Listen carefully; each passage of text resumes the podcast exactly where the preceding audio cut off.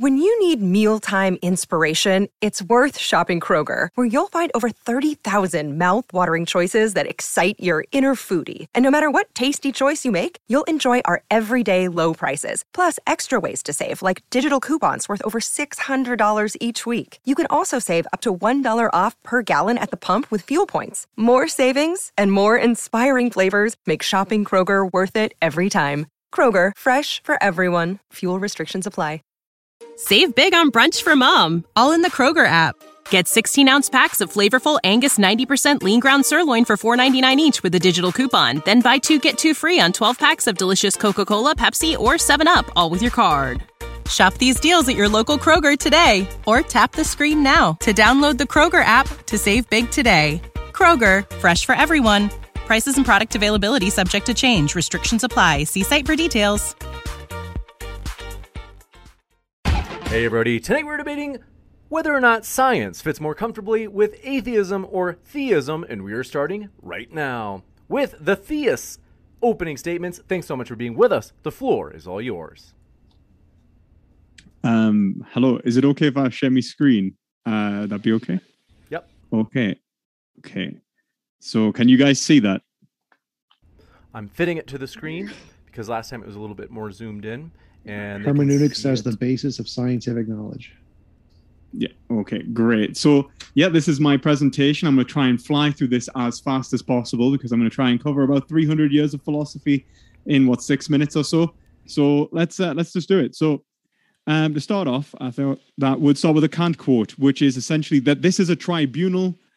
This tribunal is no other than the critique of pure reason, because that is what this debate will be whether reason can justify itself, or specifically, whether inductive reason can justify itself. I thought I'd give a quick uh, outline of where I believe the compatibility of the hermeneutic model, which you can see in blue, the whole, the contextualized experience, the parts integration, uh, all necessarily forming a complete uh, subject analysis, and the scientific method as observation, uh, research, hypothesis, and experimentation, and then analysis and the reporting of conclusions into a new observation, which is then reanalyzed.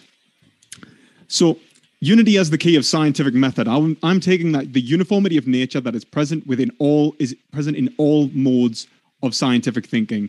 Uniformity implies the experience of a priori necessary knowledge within reality, and that Hume was the first to demonstrate that. So now we'll have what is called induction versus deduction. To give a quick outline, um, inductive arguments are judged on their strength, deductive arguments are judged on their validity. An inductive argument would be akin to saying every P I have observed has been a Q. This is a P, and therefore every P is a Q. Or all birds I have observed fly. This is a bird. This bird can probably fly. They are probabilistic arguments and not, necess- not necessary arguments. You can't say that the conclusion necessarily follows, and it actually adds something to the premises. A deductive argument is quite the opposite. It is necessary. Every P is a Q. This is a P. Therefore, P. This P is a Q. All men are mortal. Socrates is a man. Socrates is mortal. Uh, I don't think anyone would necessarily have a problem with that. This is literally just inductive versus deductive arguments. So, the problem of induction. The problem of induction is how do we prove induction? The issue with induction is that it cannot be proved deductively, since the conclusion adds to the premises, and in other uh, in other words, conclusions do not necessarily follow. Induction cannot prove induction since it would be circular and just an assertion. So, some probable responses. Um, how do we know what is most probable? Um, like uh, probability. Like how do we know whether? It's fine. Um, how do we know? Um, apparently, there's no video on my side. Actually, I'm sorry. One second. Um, okay. Um, I don't know if I can actually fix that. We'll just put Inductive principle circularity, uh, definitional, sorry, social, I- and political So essentially, when we're talking about probabilistic arguments, um, you can't say that it is most probably true without assuming what is actually most probable.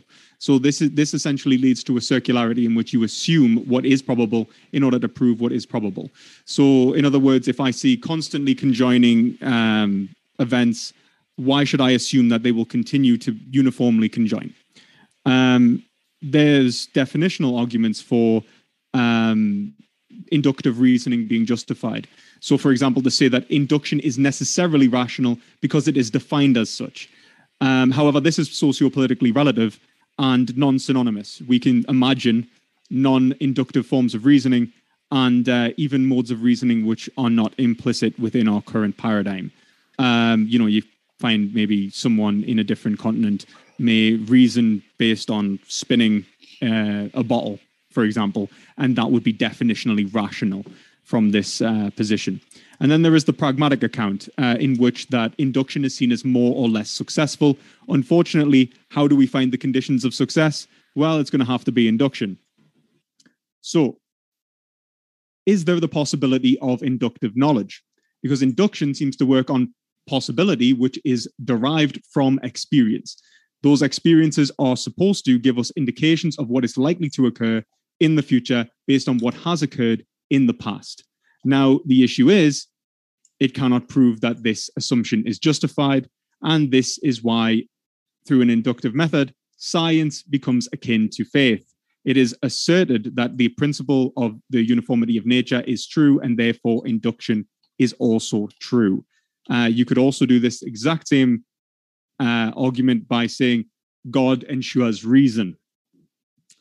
Um, what is an actual solution for this? How can we actually gain knowledge? We need to have deductive, analytic, a priori, a priori knowledge of reality. So you must be able to uh, employ a logical inferential argument which can track from start to finish uh, in, in the form of a dialectic, I would argue. Oh, managed to skip a couple of slides. So this would be, as Kant would argue, a priori synthetic knowledge. This is how Kant managed to overcome the problem of induction by arguing that there is necessarily a priori components within experience themselves, um, showing, for example, space and time as being necessary for to have an experience of a thing. For us to say that there is a given thing or a determinateness, we have to limit our experiences to a given categor- categorization. For us to say that there is uh, a, a, an experience at all. So to say that there is a bird, for example, and that these experiences of birds are that they actually fly, we would have to say that we are experiencing birds and that there is the we can differentiate birds from other aspects of our experience. So, for example, space, we would have to be able the shape of a bird, uh, time, the continuation of a bird's flight path and motion through our experience. These are necessary conditions for any possible experience. So, what Kant is arguing is that the basis of experience is a priori categorical judgments. These categories are imports of ideas into reality, which gives us the possibility of judgment. For example, psychological continuity, or the experience of inner and outer, uh, inner and outer experiences, or the differentiation between objects. Uh, this is basically extension and figure. Yeah. So geometry and maths. Like you would not be able to engage with an external reality at all if you did not have some concepts of geometry and maths. However, it is not enough to say that these uh, concepts necessarily exist in your experience, but they must be synthesized and unified within a judgment for you to be able to have any understanding of an object at all. It's not to say that there is simply a linear experience of time or that there is spatial, uh, that you have some spatial awareness of objects, but that these are actually locused within a subject. You are making the judgment that somehow this object necessarily contains the judgments of space and time, the categories of space and time.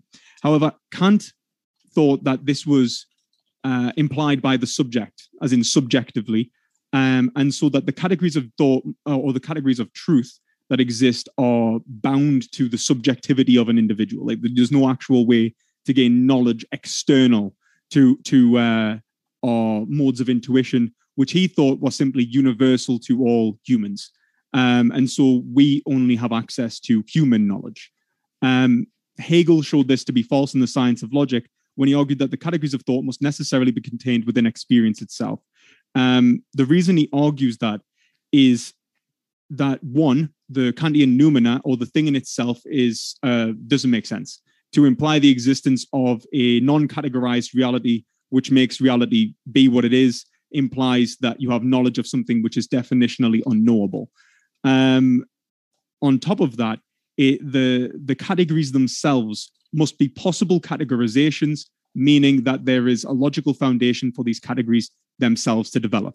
So these categories are bound by the laws of logic and confined to what is possibly categorizable, which means there is a fittingness in Heideggerian terms to the concept. Our categories, categorization of reality is bound to uh, reality itself, of how it could be possibly categorized. This leads Hegel to argue for what he calls objective subjectivity. Upon reflection, we recognize ourselves as an object of our own understanding and that our modes of uh, categorization are incomplete. Um, this is where we move from truth as being an is, uh, in terms of seeing reality as it is, to seeing reality as it should be.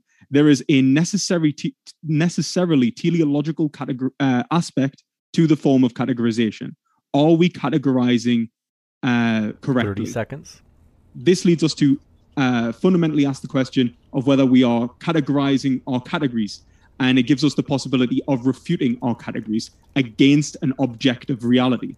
These object the, the objectivity of these categories can then act as a um, a reference from which we can free ourselves from our own um, psychological bias and subjectivity.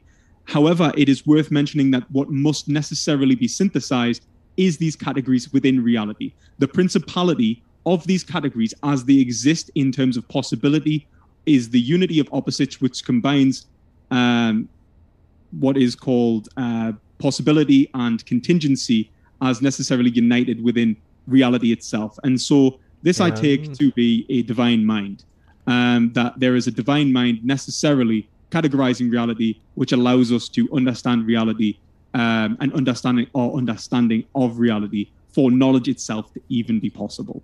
Uh, thank gotcha. you. We'll switch it over to Sal. We'll be flexible with the openings. And Sal, I'm setting the timer for you. The floor is all yours for your opening as well. This Sal being another theist, by the way. So the second half of the theist openings. Okay, so I'm going to share my. It should, it should say science is more.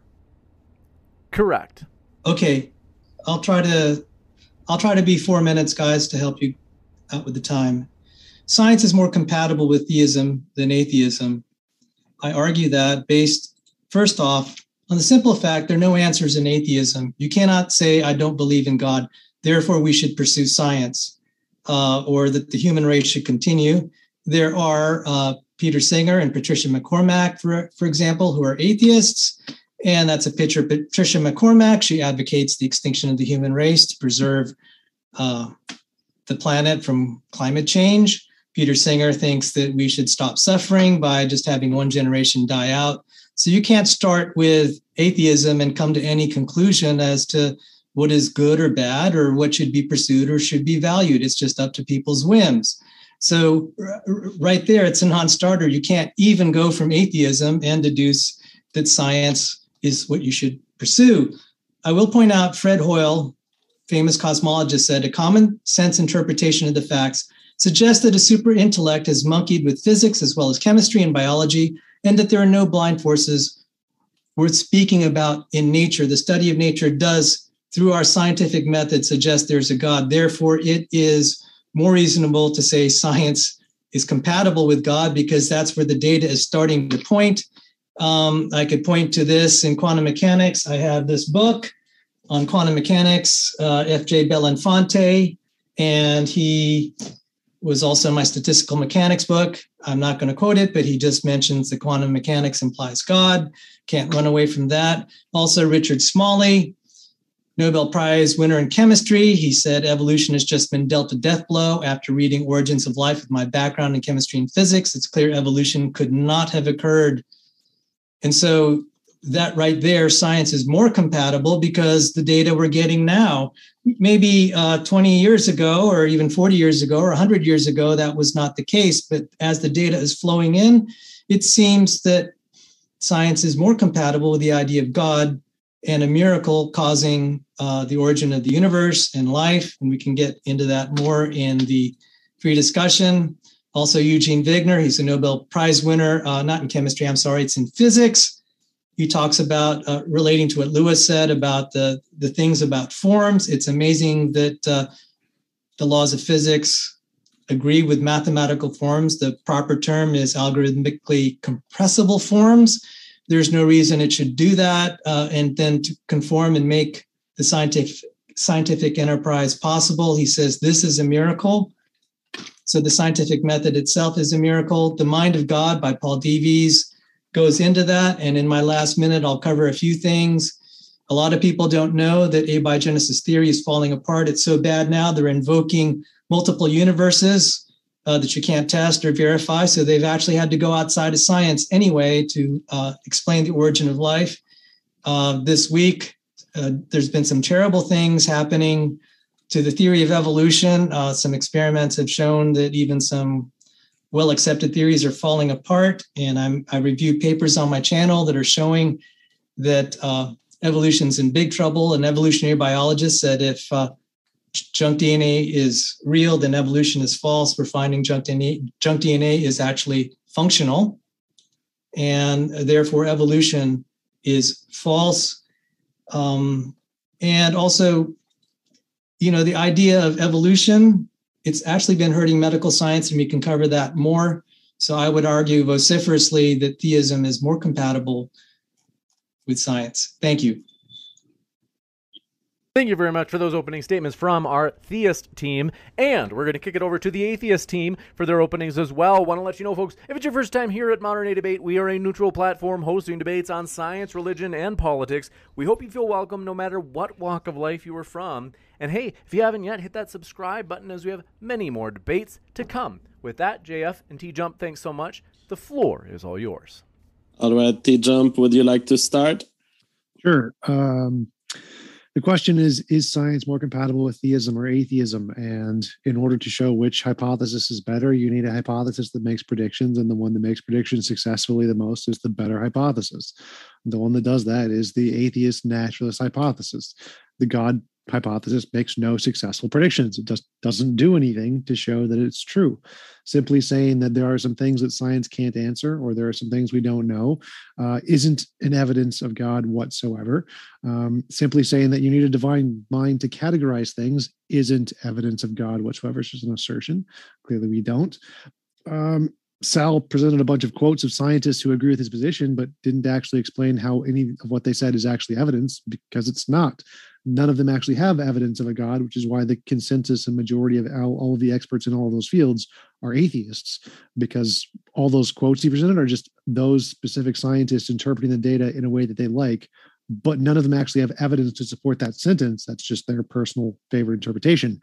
Um, so we're going to need some evidence to why those statements would be true, not just a list of statements from famous people.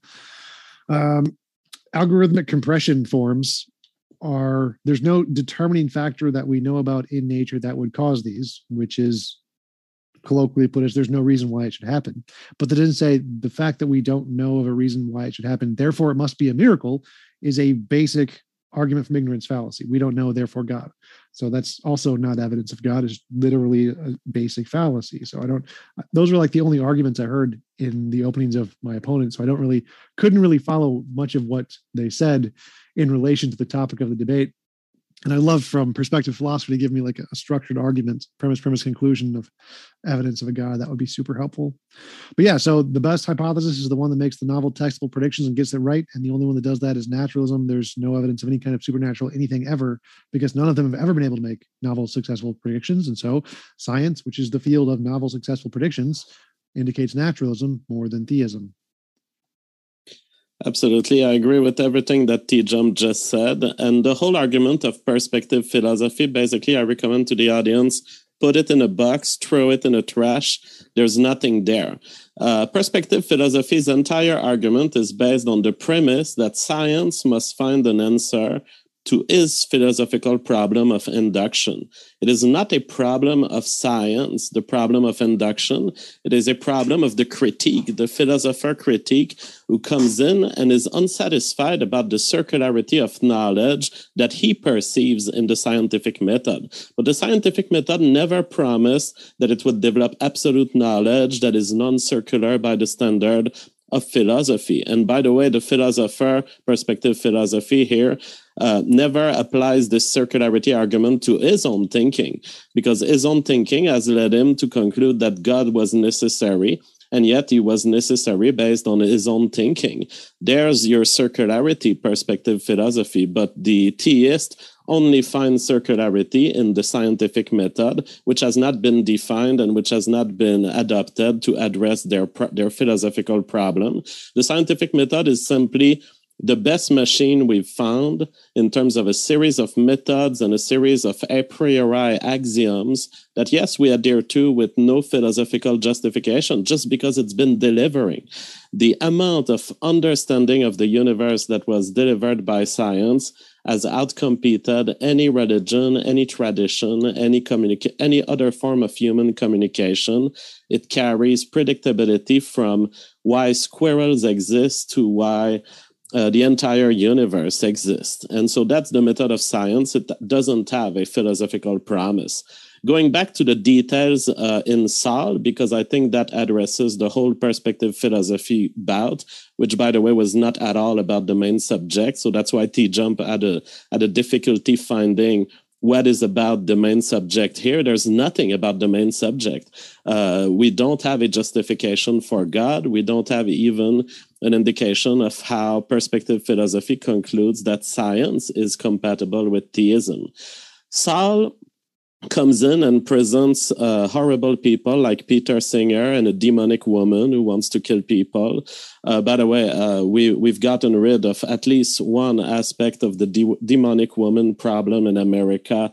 Uh, yesterday, as we have uh, abolished Roe v. Wade, I want to celebrate this and I want to say a few words just to acknowledge the death of 70 million embryos all killed by bloodthirsty pregnant people, these pregnant people who have been killing these embryos since 1973.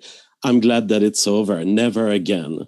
Uh, but yeah, the, the, fact that Peter Singer is there making arguments is not even a representative of science. Peter Singer is a philosopher who has extremely poor priors about harm and his conception of human harm. They are not products of science. Neither are the demonic woman's uh, beliefs products of science.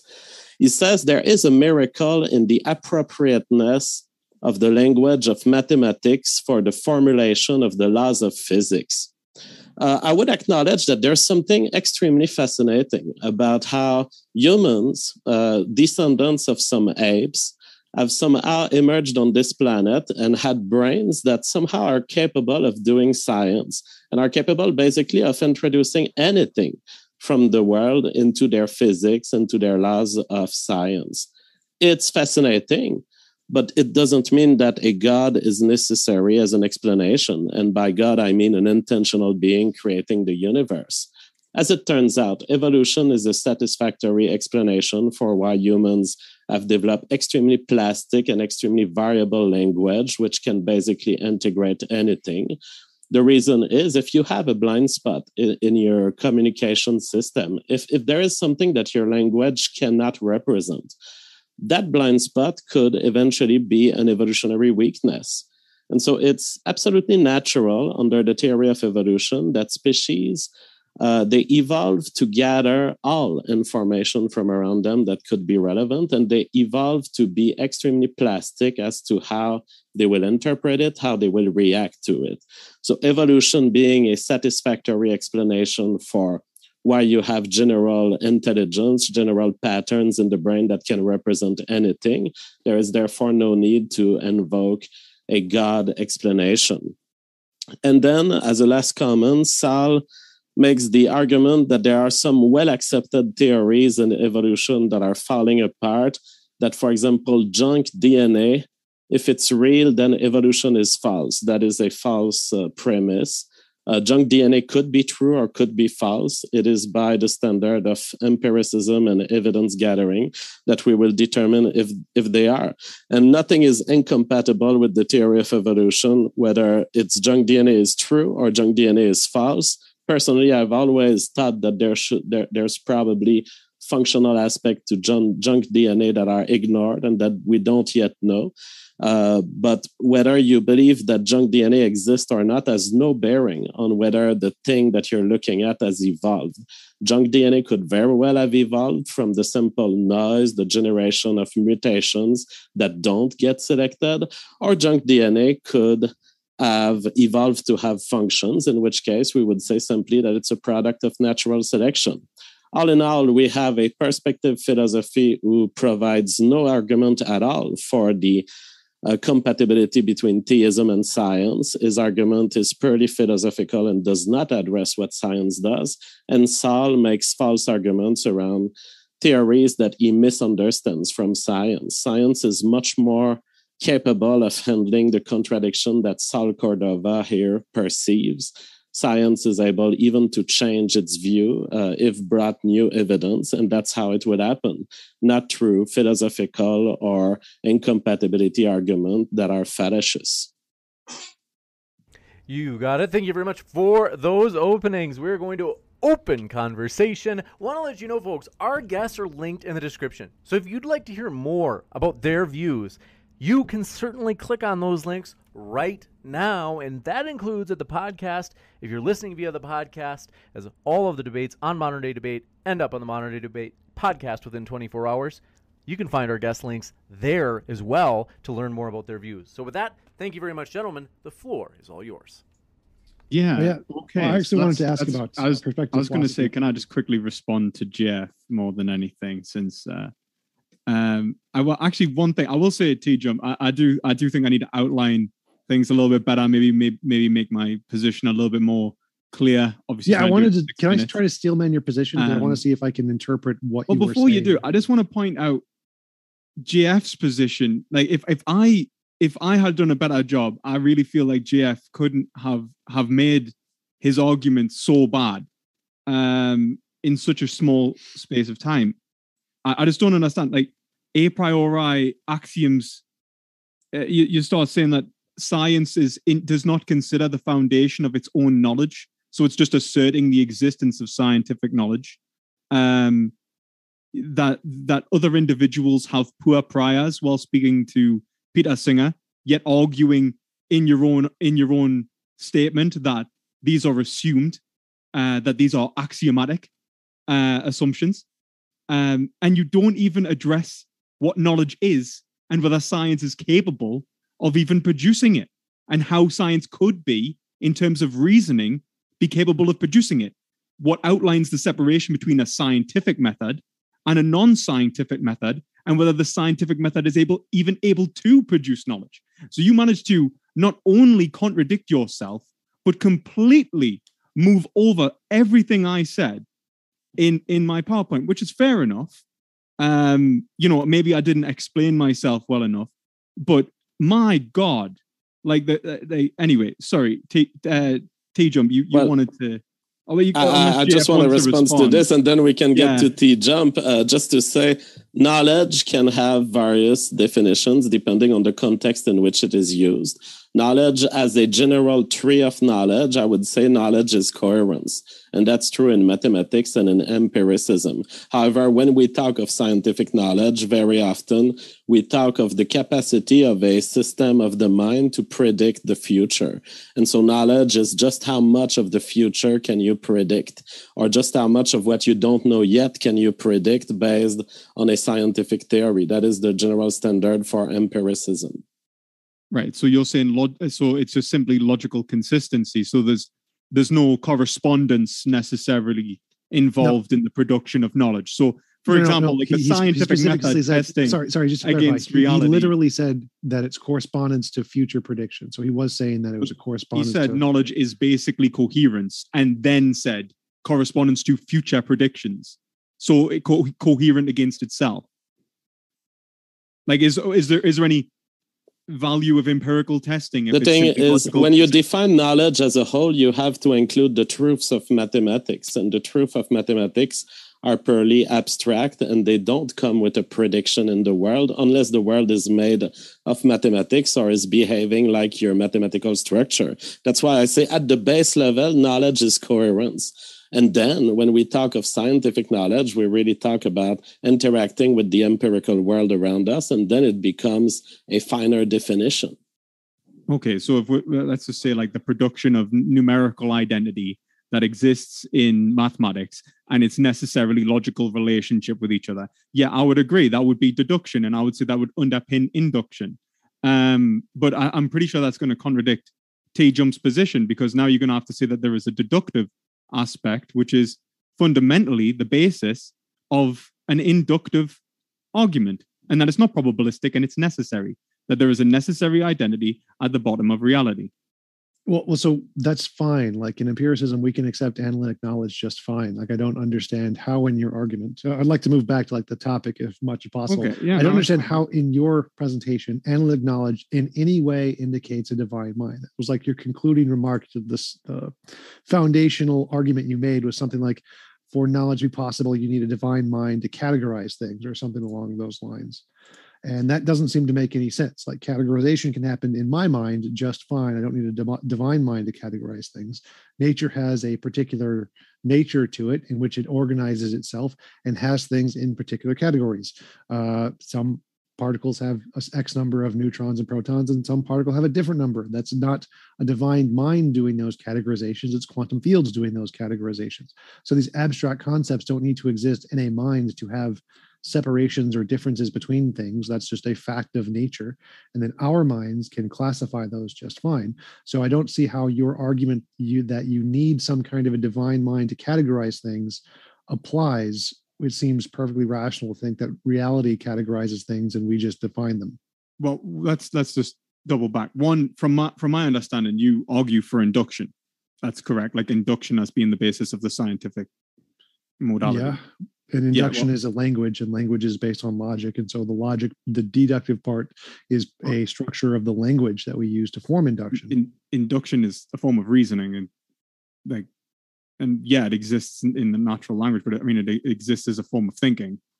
Y- yes so so logic is undergirds all of that yes. Yes um so but when we're talking about probabilistic um probabilistic theorizing would you say that uh, where where would you gain the the basis, for example, of um, I don't know a probable occurrence that is like so eh, I'm assuming you think knowledge comes from um, primarily external basis, an empirical basis. Are we it uh, from? No, so so I'm fine with conceptual knowledge. So a priori analytic knowledge is fine. I'm happy with that in my worldview. Okay, what about a priori synthetic? I don't accept that as a legitimate categorization. Okay, so then here's the issue. If there is the this is what's called Hume's fork. So Hume's fork essentially is the separation between a priori and synthetic knowledge. If you separate a priori and synthetic knowledge, how do you know whether there is a uh, a principle of cause and effect or the uniformity of nature operating within your observation? I don't care. It doesn't make a difference to my argument. Well, it does because it's the fundamental basis of induction no, it doesn't make a difference to my argument. So either way, you can say that is or isn't the case with or without a God. So you need to show how anything you just said relates to. Well, I, I will. God I, I will, somehow. but I mean, I'm just trying to move from like induction, inductive asked, reasoning to deductive reasoning. Premise, premise, conclusion. Can you give me an argument for God? Because none of what you said it matters. It's just like I don't accept Hume's synthetic analytic or any of those kinds of distinctions that he made. I think they're all problematic. I don't think there are any like. Okay, well, why are they problematic? Like, come on, if but you don't that, accept, you don't accept. Has nothing to do with the topic. It's like I don't want to go well, into. It does minute. have something to do with the topic because it, it, it, depends on whether there is an a priori a priori concepts within nature itself and how those a priori well, no, no, you, you have to demonstrate. To you have to demonstrate how it relates to the concept first, and then, then we can talk about it. So so can you give me? I'm, I'm I'm showing you that. That well, one, I'm arguing that I'm trying to demonstrate to you the necessity of a priori concepts unifying your experience of reality. As in, you simply would not be able to have an experience of an object if it wasn't for something like space and time. Sure. Right? As in your as in your ability to categorize reality within your mind. Sure, sure. So what does Right. that have to do with a god? Okay. Well, if we accept that, that means that you never actually engage. This is the whole Kantian point that you never actually engage with an uncategorized reality. That's so. never so if like engage. remember, I said earlier that quantum fields can do all of the categorization for us. They can separate things into time and space, and so time and space exist because quantum fields do the categorization. You don't need a mind for any of this. Why would you need a mind to do with this categorization you're talking about? I gotta. What I have to do is I'll give you a chance to come back, perspective. But I do just because JF and Sal have been waiting patiently. I just wanted to see if they had any thoughts that they want to jump in with as well. Well, I think kind T of jump closed perfectly. So let's hear Sal. Well, thank you first off, gentlemen, for giving me a chance to promote my channel because a lot of the responses to you will be on my channel in more detail.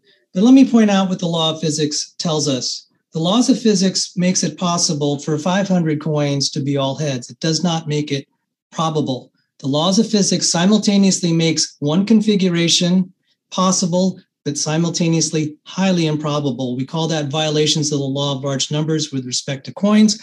And uh, we can extend that to many aspects of the origin of life. So, if we define science in terms of explaining things in terms of repeatable phenomenon that follow the laws of physics, you automatically will be, as a matter of principle, trying to define, solve the problem of life by in, insisting that it's a probable phenomenon and it's improbable. That is anti scientific. As a matter of principle, it's false. Therefore, something outside of the law of physics is a more reasonable explanation, more compatible with God. The other thing as I was criticized. There was a quote by Dan Graur who said, if ENCODE is right, then evolution is wrong. That means if junk DNA is functional to that level of about 80% or more, and even, even 10% or more, then evolutionary theory is wrong. I published on this. Uh, it's a, in a peer reviewed chapter in a Springer reference paper. It was amazing we got it. It's on university library shelves. I elaborated on the problem. It's called the problem of mutational load. Now, regarding abiogenesis, I covered on my channel the hand of God dilemma. The hand of God dilemma is something abiogenesis researchers are having to come to terms with because they have to coax their their little, you know, proto creatures so much that it, the, the level of intervention would kind of be like the hand of God. And it's the hand of God dilemma, and it's it's suggesting that something has to intervene. And going back to physics, that says it makes life possible, it makes it simultaneously improbable, that can prove it. Therefore, we're not going to have experiments, a testable prediction. And T Jump, uh, I want to thank him for pointing out what's the testable prediction of naturalism. Well, it's going to be falsified. Abiogenesis, I'll give you a testable prediction. Abiogenesis will continue to fail as experiments for the principle I just pointed out. This is starting to be come to terms with in in in the mainstream, and that's why they're invoking multiple universes that are outside, are you know anti-scientific actually. And then also the evolution of eukaryotic components is very difficult. Evolving proteins. I published on topoisomerases. You could see my videos on this evolutionary biologists do not challenge me. Furthermore, natural selection fails. So thank you. Well, I challenge you, and I happen to be an evolutionary biologist. Three answers to what Sal has been saying. Uh, junk DNA. Uh, junk DNA does not require, whether it's functional or not functional, I really don't care. It doesn't require either way a God explanation. Uh, you simply have to put it in your head that the theory of evolution works with mutations. These mutations, if they don't annoy the organism, the organism can accumulate an arbitrary number of them, and they will never annoy him in terms of naturally being naturally selected away or being naturally selected into the genome. So once you realize that it's not a big cost for the organism to have certain letters of DNA in its genome that doesn't serve any function, you realize it's entirely possible that the mutations and the addition of new DNA strands may not necessarily have function now, but could have functions in other evolutionary contexts. But as long as they don't bother the organism, the organism will keep existing. Uh, if junk DNA is functional, then it's even more in line with a specific uh, part of the theory of evolution. It means it's naturally selected. Perhaps there are parts of DNA that don't have a big function. They may uh, they may help the other parts of DNA to be exposed properly to proteins that read the information, and if so, then they have a little function, and so be it. If they have this little function, they will be naturally selected into the population as they will help uh, people reproduce, make babies. Uh, as far as abiogenesis goes, uh, I have the answer to abiogenesis. My book is called The Revolutionary Phenotype. In short, um, creating new layers of the gen- genetic code is an easy process once you understand the theory of phenotypic revolutions. The theory simply goes as follows certain replicators end up creating other uh, phenotypes, other molecules. And eventually, these molecules turn out to be better at carrying genes than the very first the very first genes that gave birth to them. And you then have an inversion. Uh, the, what used to be the phenotype becomes the gene, and what used to be the gene becomes the phenotype. This explains why we have genetic layers in our life forms. One of the prediction of my theory is that you'll actually accumulate a certain number of genetic layers as the protein life form gives birth to RNA, RNA gives birth to DNA. Eventually, DNA may give birth to something else. That's how life is built. Life is built through additions of phenotypic revolutions. So, science now has an answer to the question of how a new replicator shows into existence. So, there's nothing left here from Sal's discourse that requires anything else than our current scientific knowledge. I wanted to just ask two questions, one for Sal, one for perspective philosophy. So, Sal, if we just grant that uh, life forming is really, really improbable, how do you go from it's really, really improbable to the God done it, as opposed to maybe it's just an unknown law of physics? Maybe there's some unknown physics, unknown biology that we just don't know about yet that makes life highly likely under certain conditions. Um, why is that a less likely less plausible explanation than magical being outside of the universe. And for perspective philosophy, the to pick up on our last conversation, why does categorization require a mind of some kind and not just quantum fields? Um, I'll let Sal go first, and then I'll. Well, thank you, uh, T. Jump. That's actually a very good point. How do we go from life is improbable to there being a God? I've already think I've established life is highly improbable we can go through all the papers.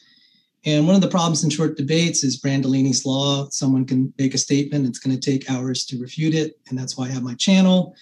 Um, I just needed to, uh, well, I'll respond to UT Jump. I'll hold some things for JF later out of respect for UT Jump. And JF, that was a good response, sir. Respect.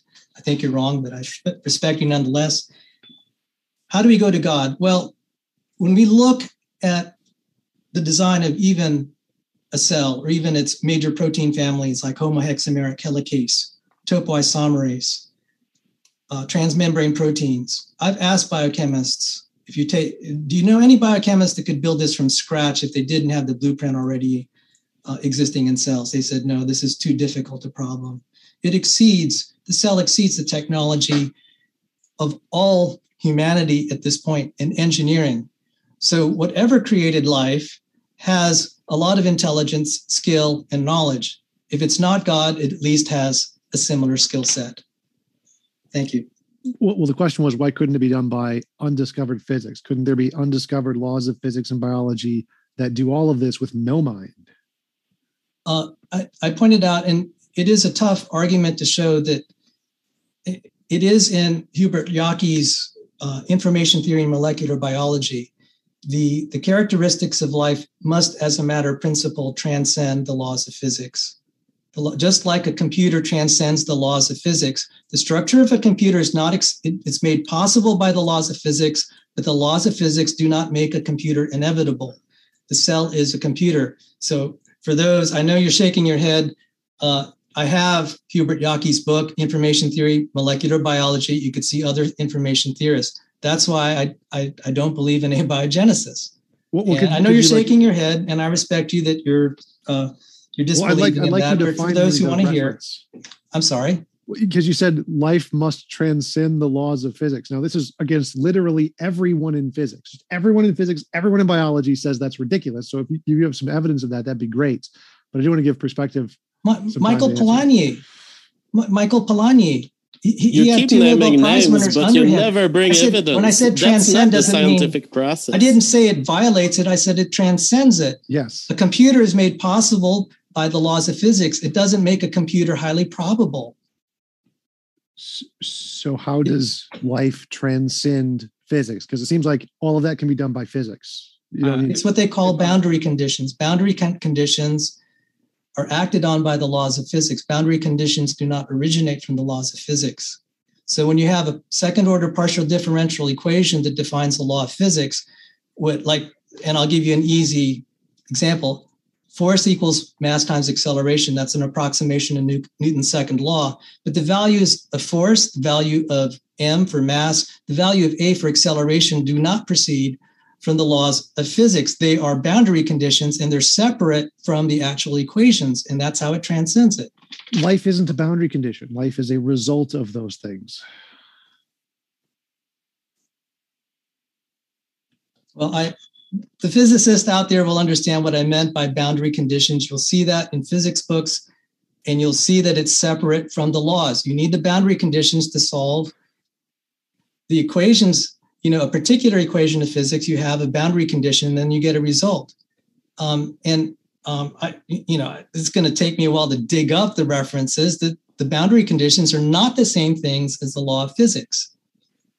Okay, so well, they, they I- appreciate are. I appreciate your little you know I appreciate that this may sound confusing and may be new to you and you know maybe I this, can is, this is not new to me. Dig- boundary conditions are laws of physics, um, but none of them include life. Life isn't one of those things. It's not, it's not a boundary condition. I don't I don't Well, know how I'm- you're getting from life as a boundary condition. That part well, I'm, I'm, I'm, I'm, sorry I'm I'm sorry we're going to just have to disagree on this and it Okay. may not be worth I, I'd like to give time to Lewis and if people want to debate me more on this uh, there is my channel and uh, but, but thank you for contesting me and making this such a lively discussion, T-Jump. Okay, yeah. So my argument uh, is very much philosophical alone. Uh, I'm I'm not really going to engage in any scientific specifics uh, in relation to evolution versus creation. Uh, as far as I'm concerned, I'm happy to go along with scientific consensus um, because, well, I simply do not know better. Um, so I will let the scientists do the science, and I will do the philosophy so that I can show that their scientific reasoning is in fact justified. And that's really the the goal of this, isn't it? And when we're talking about the philosophy of science, to think that philosophy, to think that science is not, uh, it might not be considering its own self in its uh, methodological approach, although it, I think it actually does uh, often, especially when we start getting into theoretical physics uh, and more theoretical bounds of science and the scientific method and the scientific model and how to perfect its own knowledge. Um, but the the reality is is that any knowledge that it produces must necessarily be justified. It must justify itself rationally. Um, and so, just to JF, just you can't just assert something's true. Okay, that's the point. So, in order to hopefully get this back on course to T Jump's question, which is why is there a why must we um, uni- have a unified mind uh, in relationship to uh, or a divine mind specifically? Why can't these simply be unified within your mind? Um, well, obviously, the uh, what you're purport, purporting there isn't actually um, basic empiricism anymore or materialism.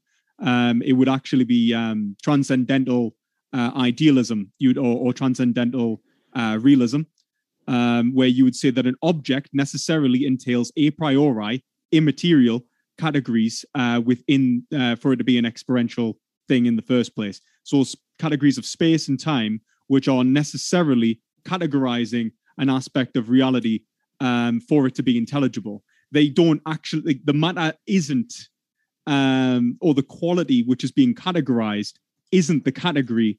The category allows for the experience uh, and the uh, understanding of the thing itself. Uh, and so before you could even, before you'd even say that there is a thing, whether it's a quantum field, whether it's a, a particle, whatever you're actually analyzing, you're already applying categories of the understanding to it. And these are a priori. Uh, these are prior to experience. These are necessarily true, analytically true, um, and are immaterial uh, in that respect. They are ideas. Um, and and that's that's that's fundamentally true. Now, whether they're synth- synthesized in your mind, I, I do actually think they are uh, in many ways. I think that your mind is synthesizing them. I think Kant was actually onto something uh, when he said that. Um, you know that these are synthesized in the intuition, well, that by the pure intuition synthesizes the stimulus from reality into. Do, do you mind if I interrupt just to like ask a question about the, the previous thing you just said? So, from my um, perspective, yeah. I'm not advocating for transcendental idealism. I'm saying physicalism. The physical stuff exists first. So I think space and time are literal physical things. They are a thing that exists and then we come up with categorizations after we see them after we experience them obviously they must exist first to create our brains and then our brains come about and make up categories so there's no consciousness prior to human brains in my model well, is, why would is, we need those first yeah. This the is question. the problem and this is why i wanted uh, this is the problem of induction uh, primarily like in, in, in, or related to the problem of induction or hume's fork actually when i tried to bring it up before and try to argue that well these these a priori concepts necessarily must be contained within any experience at all for it to be a, an experience which is understandable um the whole point of hume's fork is to say okay we have identities we have belief states about identity about reality as we see it right? Like that this is a table that that you know that this is a wall that that let's say shapes and forms exist that numerical identity exists. The problem is that if we say that knowledge is external and gained through impression there is no reason to believe that any of our beliefs about those impressions are necessarily contained within the impressions. Um, uh, specifically and he, he puts this forth by um, in relation to cause and effect, which is the uniformity principle, which is necessary for the pro- or necessary for induction, um, as two billiard balls, balls striking each other. He says, "I see one ball uh, strike another, and I do not see a third term betwixt them." In other words, you cannot observe the principle of causality from which leads you to believe that event A necessarily caused event B, that there is a relationship between event A and event, event B, which would create a logical inference which would justify your ability to predict probable futures. And this is why Hume is necessarily arguing against Newtonian physics and why Kant is actually defending Newtonian physics by, propo- by proposing uh, transcendental idealism or transcendental realism. Um, now, that in, transcendental idealism uh, means that we exist in the phenomena, that there is the Okay, I'm totally totally lost again. So so my question okay. was I can I don't care about induction. You just forget everything about induction. It means nothing to me. I want to know why do we need a transcendental mind for things to have properties? It seems like things can have properties and those properties can be described with categorization, but the categorization doesn't need to exist in any mind. It's just things have properties in and of themselves. What's a thing? Like particle, wave, energy. What's, what is a particle? Why would you say a particle exists? What what is it? Where does it exist? Uh, inside the quantum fields, it's a fl- everything is a fluctuation of quantum fields. Quantum fields are the basis of everything. They are the fundamental and nature of all. Reality. You reality. can make this way more basic in terms of your, why do you believe that any of these things exist? Well, well, so so you can suppose that I don't. Suppose this is just hypothetical. Hypothetical. I'm saying hypothetically, we don't need any minds. We can just be there is a thing no, that exists. I just mean like what is like I'm, I'm, assuming you believe let's say for example that there is a computer in front of you a microphone right right, right. so physical I'm, reality I'm like the reason I'm saying this is because I want to make a distinction between epistemology and ontology here. So, like, this is kind of where oh, you and JF were talking past each other too. There, it is logically possible for there to be a reality where it is literally materialism is true and there's physical stuff that exists first. Now, how, whether or not I know this or whether or not I believe this is irrelevant. It doesn't matter. This is possible. And so, until you can show that this possibility is less desirable or less preferable to your possibility where there's a mind doing categorizing stuff, then a priori we have no reason to accept your model over this model.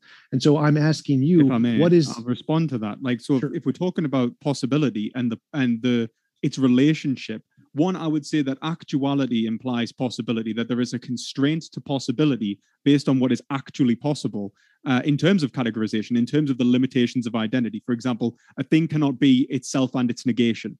There has to be that there is a The, uh, this in modal logic is called uh, the necess- necessitation rule that uh, it must be necessarily possible. So possibility itself is limited in terms of logical its logical relationship with itself in terms of a unity, uh, in terms of its actual existence. And so when we talk about possibility first and foremost, we already have to presume the actual the actual foundation of what is and is not possible, uh, which is logic. Logic is necessarily uh, uh presumed within reality itself. So, so I, I, agree with everything you said, but right yeah, now that's I'm the same in both of our worldviews. So you'd still need to say there needs to be but, like a symmetry breaker here. Why should we prioritize is, yours over mine? In terms of in terms of the relationship between an identity, um, the given conception of a thing, and the experience of a thing, and your beliefs about a thing, and an external impression, like so. For example, like Hume is actually saying, right, in terms of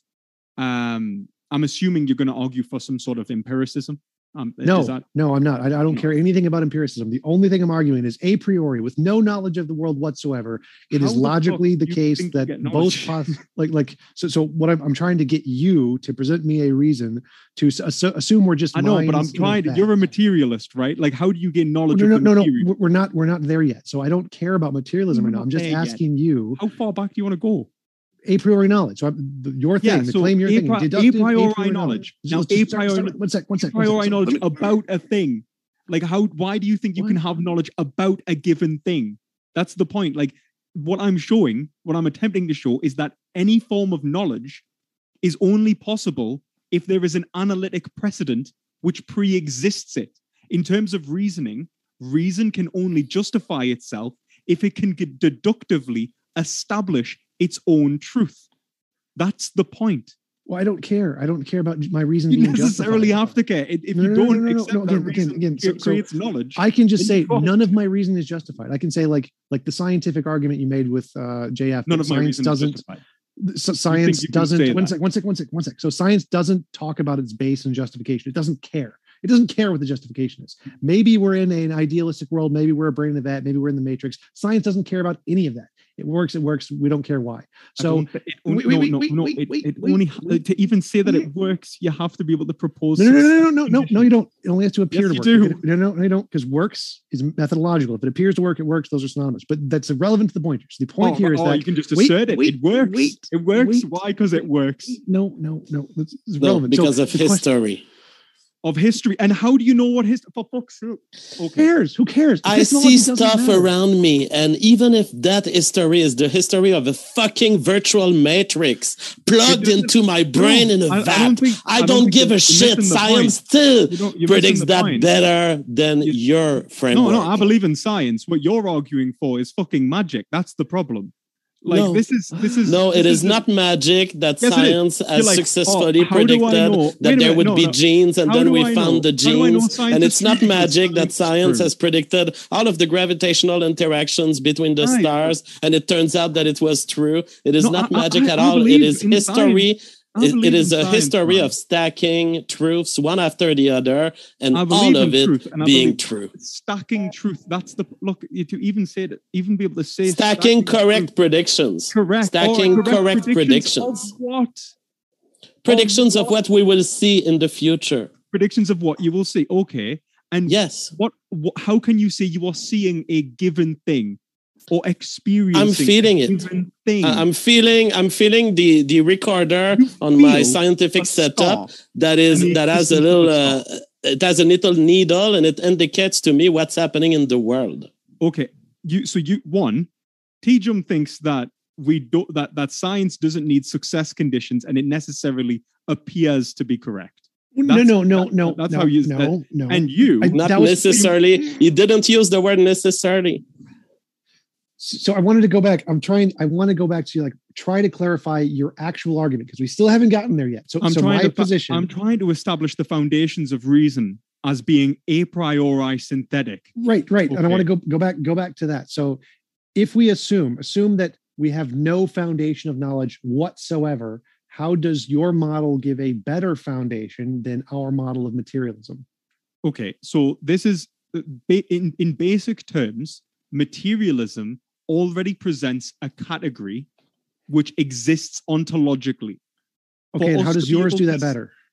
Because for us to even be able to say that there is material which exists, I am necessarily implying that my impression, that my impressions of the world relate to a priori concepts necessarily, that these a priori concepts are in the world, that there Okay. is space and time. Materialism mm-hmm. cannot give you that. You Space cannot and time aren't a priori, concepts. How does your worldview do it better? How does your worldview give a better foundation? because you're no, do you not understand that do you, do you not understand that the, the, the problem that Hume's putting forth in, in in Hume's fork when he says that there is a separation between a priori and a and synthetic judgments if a synthetic judgment is literally just your observation of reality and your a priori judgment is the logical inferences between identities if they do not coincide then there is no reason to believe a thing is itself That's great. there How is does no your reason to worldview believe do that it this better? can is a can. That's great. that How does your worldview do it better? Yeah, that, because Stop, stop critiquing worldview- materialism. Tell me how your worldview does it My, better. my worldview argues that for this to be a, an, an experience necessarily, it already contains the a priori concepts within it, synthesized in judgment. I that object contains immaterial categorization from which I can then perceive. Do, do you Okay. not okay, so so you're saying that my, in my worldview, I think objects exist, and then we make up all of that gibberish stuff in our heads, and then we label the things with that. And what you're saying is, is yours is better because all the gibberish stuff exists or the gibberish? inside the experiential object thingy itself. You, you do realize that this gibberish stuff is literally maths and geometry. Sort Yeah. of. Yeah. So you're saying maths and geometry. You, one, JF, you said fundamentally this is the basis of truth. So when you say yes, don't be an idiot. You don't know what you're talking about. And T-Jump, like, like, like, just like, well, well, I- I feel like I can at least have a, a discourse with you and you'll actually understand what I'm saying. The, the when you say gibberish stuff, you, are you willing to say that maths and geometry don't necessarily comport to a reality? That there is no, let's say, mathematical or geometrical truths necessarily existing in the world? Well, I'd that these are say just Well, judgments those that I make. So, so yeah, I'd say math and geometry don't exist anywhere. They're made up human concepts to correspond to things in reality. So reality has a pattern to it, which is the nature of reality. Math and geometry aren't there. Those are things we made up to describe that pattern. Right. So so you would say that let's say wait, describe the pattern wait. So you think that you gain a pattern that that you think that you can have probabilistic knowledge prior to maths and geometry. No, I didn't say anything about knowledge here. So I'm not making an epistemic or claim. I'm even probabilistic or even experience. I'm not saying anything about experience. I'm just making an ontological claim here. So assume there's no brains at all. There could be a particle, and that particle has a nature to it and has properties to it. And if a brain were to come along, it would then make up labels to describe those things, which would then be math and geometry. So math and Oh. geometry wouldn't exist in this universe at all until a brain came along and made them up as languages to describe that thing. So you're saying that so that, that, that it, it- there are proposed objects which do not exist in space and time. What? Is that is that No. correct? Well, No, so quantum, quantum what do you think that what do you think that maths and geometry is talking about? it's talking about the nature of reality, It, yeah, patterns in reality. it's well, it's talking about analytic truths of reality. No, I reject that. So I think it's talking about literal patterns of reality itself. It is a physical fact that reality has this pattern in it.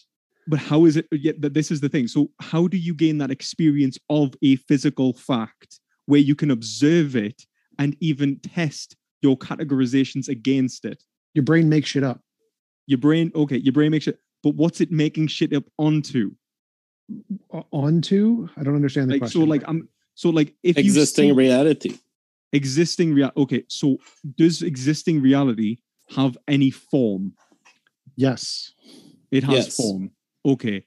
And is that form a priori or No. purely synthetic? No, it's it's a posteriori. It's a physical thing. It's It it's purely it's purely post post experience. So you're saying that you gain experience of the world of of a given category. Well, Right. No, no, no, no. I think so. A posteriori means a thing that would could only be known about from experience. It doesn't Yeah. mean that it Uh, doesn't yeah. mean that it doesn't it exists after you experience it. So the thing like uh, the sun is a No, posteriori because I understand it. okay, so so it exists even if there's no brains. It's still a posteriori because it would require experience to discover it.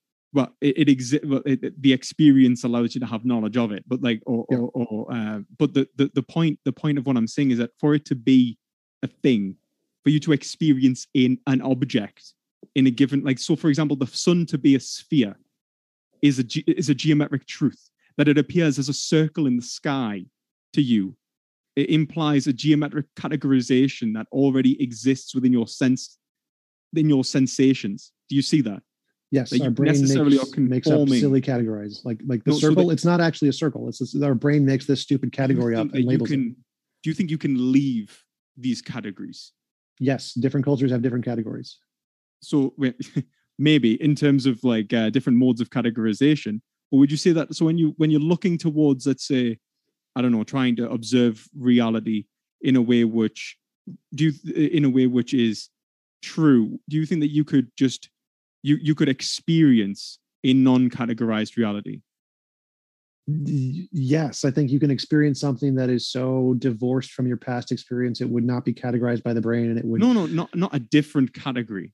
What- I mean, totally yeah, yeah. So, so you see something that realism. Right, right. So you see something that has no category. Your brain has no way to categorize it. Yes, that is a thing that's actually happened to people. It's like when you see an image and you don't know what it is. When you look at it from a different angle, oh, it's a cat. That literally happens. So you can see things that have no category. No, I mean that. I don't think that's the same thing. I mean, like, so for example, do you think that, like, what do you think a temporal experience would be like, or non-spatial experience? Like, imagine being unable to differentiate between the inside and the outside of your experience, as in there's no separation between the inside of your head uh, and your movement within a 3D plane of existence? Or how about the experience of psychological continuity in terms of the movements from one moment to the next? I don't These understand your the question. Categorizations Kant's talking about. Do I you don't- think no, you can free yourself from them and talk about something outside of it as if you know it? Not getting given my current biology, no. No, but, all right, yes, th- that would be where Kant would say. He was like, okay, given the categories of experience that you have built into you, this is the world you are forever locked in.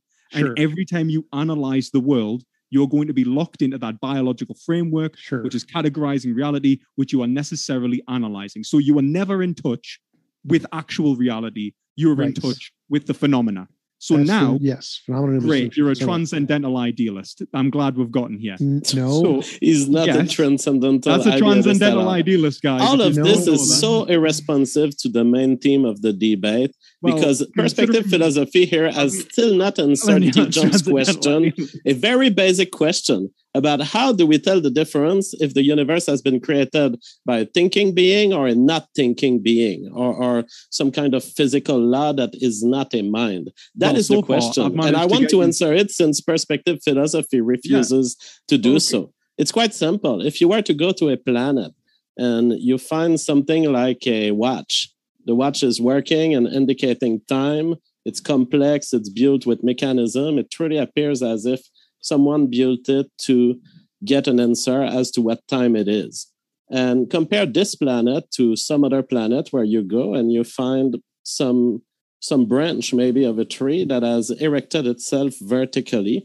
And because it's erected vertically it happens to catch the sun and to project a shadow onto the ground. And that shadow happens to also tell time these two planets you would handle them differently. On, on the one hand the one where you find the watch you would conclude that some cognitive agent has led to the creation of the watch and you would conclude that the, the planet on which you have a branch just indicating time but seemingly by random is not a planet that requires an intentional being for having for having created that kind of watch that you found which is an accidental watch how why do we say that one planet has an accidental watch and one has an intentional one? Uh, it boils down to the mechanism that we know exist in evolution and what they can drive and what they can't drive. Uh, for example, we know if you take the laws of physics and the laws of evolution, it's very likely that you can imagine some tree growing, uh, recycling uh, the carbon that it finds in the atmosphere and eventually creating little branches and eventually those branches fall and you find one that happens to work like a watch uh, as its relation to its sun goes. Uh, the reason we would conclude that this branch comes from an unintentional process is simply that the function doesn't seem to require a complex enough explanation that would require a mind. You don't need a mind to have a branch drop on the floor. It also seems that the branch comes from a tree that was reproductive, and you don't need a mind for reproduction. We know that from bacteria and from all the things that can reproduce without mind. Whereas you would have a hard time explaining the human like watch that you found on the other planet if you don't involve some kind of engineering, some kind of planning of the environment, and some fine uh, tuning of the environment in, in, in a way that is functional for the eyes of a given species. That's how you tell the difference between intentionality and non intentionality. You ask, Do I have a necessary invoke, invoking of an intentional agent that has some cognitive structure thinking about the world. And in the case of the universe, it's simply the case that there is no trace, there is no signature of intentionality. We don't see the, the laws of physics being messed up, being played with in a corner and not being played with in another corner. It seems that this universe deploys itself based on a very simple set of rules that we may not have found all of them perfectly, yet they seem to operate in a very careless way that leaves no trace of intent. Okay. I mean, well, just, I mean, just quickly, like, just, uh, I think we should probably get straight back on to where we we were in some respects, but I think just in relation to like you know your understanding of a process, your ability to even experience a watch, uh, to know it's a watch because it implies temporal existence, is all bound to the intuition which I've just explained. Um, so you're actually applying a priori concepts. So to imply that it exists necessarily prior to the existence of a mind is a mistake. Uh, and so let's use that to get back onto where we were. So actually, let, let, me let me let me try to pick up. So you said that uh, Noumena phenomena distinction. So I grant the Noumena phenomena distinction, and you seem to assume that anyone who grants the Noumena phenomena distinction must be a transcendental idealist. That seems to be false. The Noumena phenomena distinction is ontology invariant. If we're in a matrix, it's the case. If we're materialist, it's the case. If idealism is the case, then the Noumena phenomena distinction is true in all of those cases. So Noumena mm-hmm. phenomena distinction doesn't tell us which ontology is true. How do you get from Noumena phenomena distinction to must be transcendental idealist. Noumena phenomena distinction implies the separation between a mind independent reality and a non mind independent reality. The only right. way that a non mind independent reality is necessarily unknowable by definition. Would you right. accept that? Yes, which can be okay, that doesn't so, tell us what the mind independent reality is. Could be material, could be idealistic, could be magical pink bunnies. It actually necessarily can't be anything because to imply that would be to imply a categorical uh, a categorical distinction within right. it. It can't be a square circle. I don't care. It can be there are different ontologies. There's different ontologies. It could be transcendental idealism is not the only one. Well, it actually it, it it it necessarily doesn't have to conform to anything. We don't actually we can't have knowledge of it. That's the whole point. You say that it can't be a square circle. You're, I would agree in the sense that one, I think that the noumena is, in terms of uncategorized reality, it would just be basic qualitative experience uh, immediate, wait, wait, go, immediate back, experience. So, so I don't care if I can have knowledge of it. So I can say that I have no justified true belief and I have no way to justify a belief about the noumena, but that doesn't tell us it's not material. It could still all be material. The noumena could still be completely material. And my no, ability to conceptualize that doesn't mean it's not, I can't, but like, the, it seems like you're arguing that absolute, that, to say that the concept actually occurs within a mind independent reality is. misses the point that the concept itself is a priori and separate from the reality. Like it, it simply could not cohere with itself. The identity simply could not relate. There is nothing for it to relate to. Gentlemen, could I get a word in sure. at some point? Sure, go for it. I didn't mean to interrupt the train of thought. I just haven't talked for 20 minutes. That's all. No, no, it's okay. Go for it, Sal. It's fine. Um, I'll try to be brief. I was challenged on the transcendence of boundary conditions. If you Google it, boundary conditions versus law of physics, the first thing that comes up, at least on my Google search, is there's no strict correlation between the boundary conditions and the laws of physics. boundary conditions are random conditions of an experiment or natural process. Um, and then there is Michael Polanyi, and I cited him. His son was a Nobel Prize winner in chemistry. He was a chemist. There was another gentleman he mentored who also won the Nobel Prize. He's a respected philosopher and scientist. He had the, in the American Chemical Society publication 1967, it says, life transcending physics and chemistry. So, what I put on the table um, for the interested readers, you could see it. I, I, I respect T-Jump that he was incred, incredulous and skeptical, and I respect him for that. I, you know, uh, he may disagree with me, but readers can look it up. I just gave you the references. Also, I mentioned Hubert Yockey, and he said the acceptance of the origin of life is by faith.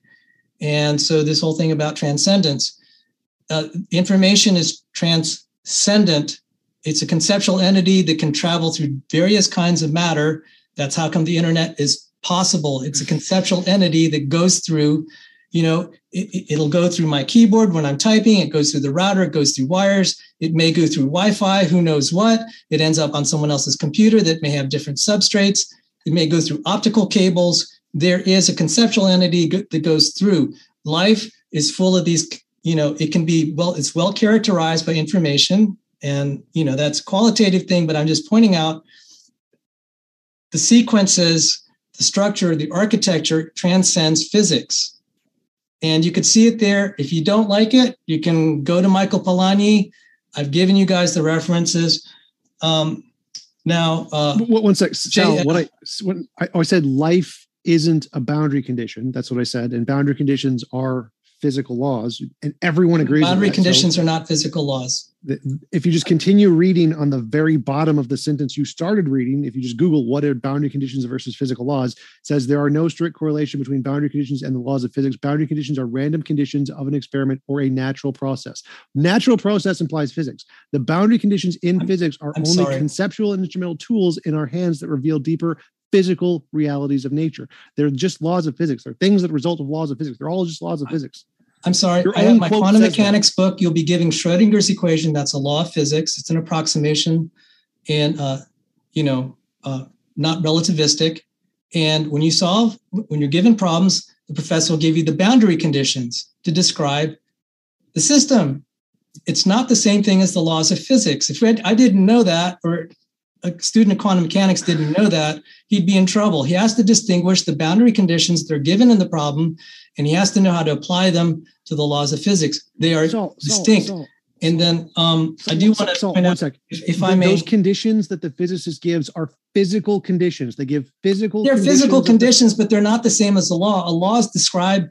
Most laws of physics are described by second order differential equations. People who solve second order differential equations know the difference between oh the equation and the boundary conditions. You, it's the same kind of thing. You'll go if you go so, to math so, books, so, you'll see a distinction between the equation understanding and the boundary condition. I'm I'm sorry if, if it's not the, the boundary in. conditions are results of the laws in nature that produce these physical effects, which we call boundary conditions. They're still physical stuff. It's just results of the physical laws. That's all they are. Boundary that. conditions are results. We don't know where the boundary conditions ultimately came from. No, I'm no, sorry. no, no, no. The, the, the, oh my God. So, the origin so, of the boundary conditions is different than the physical laws, and that's.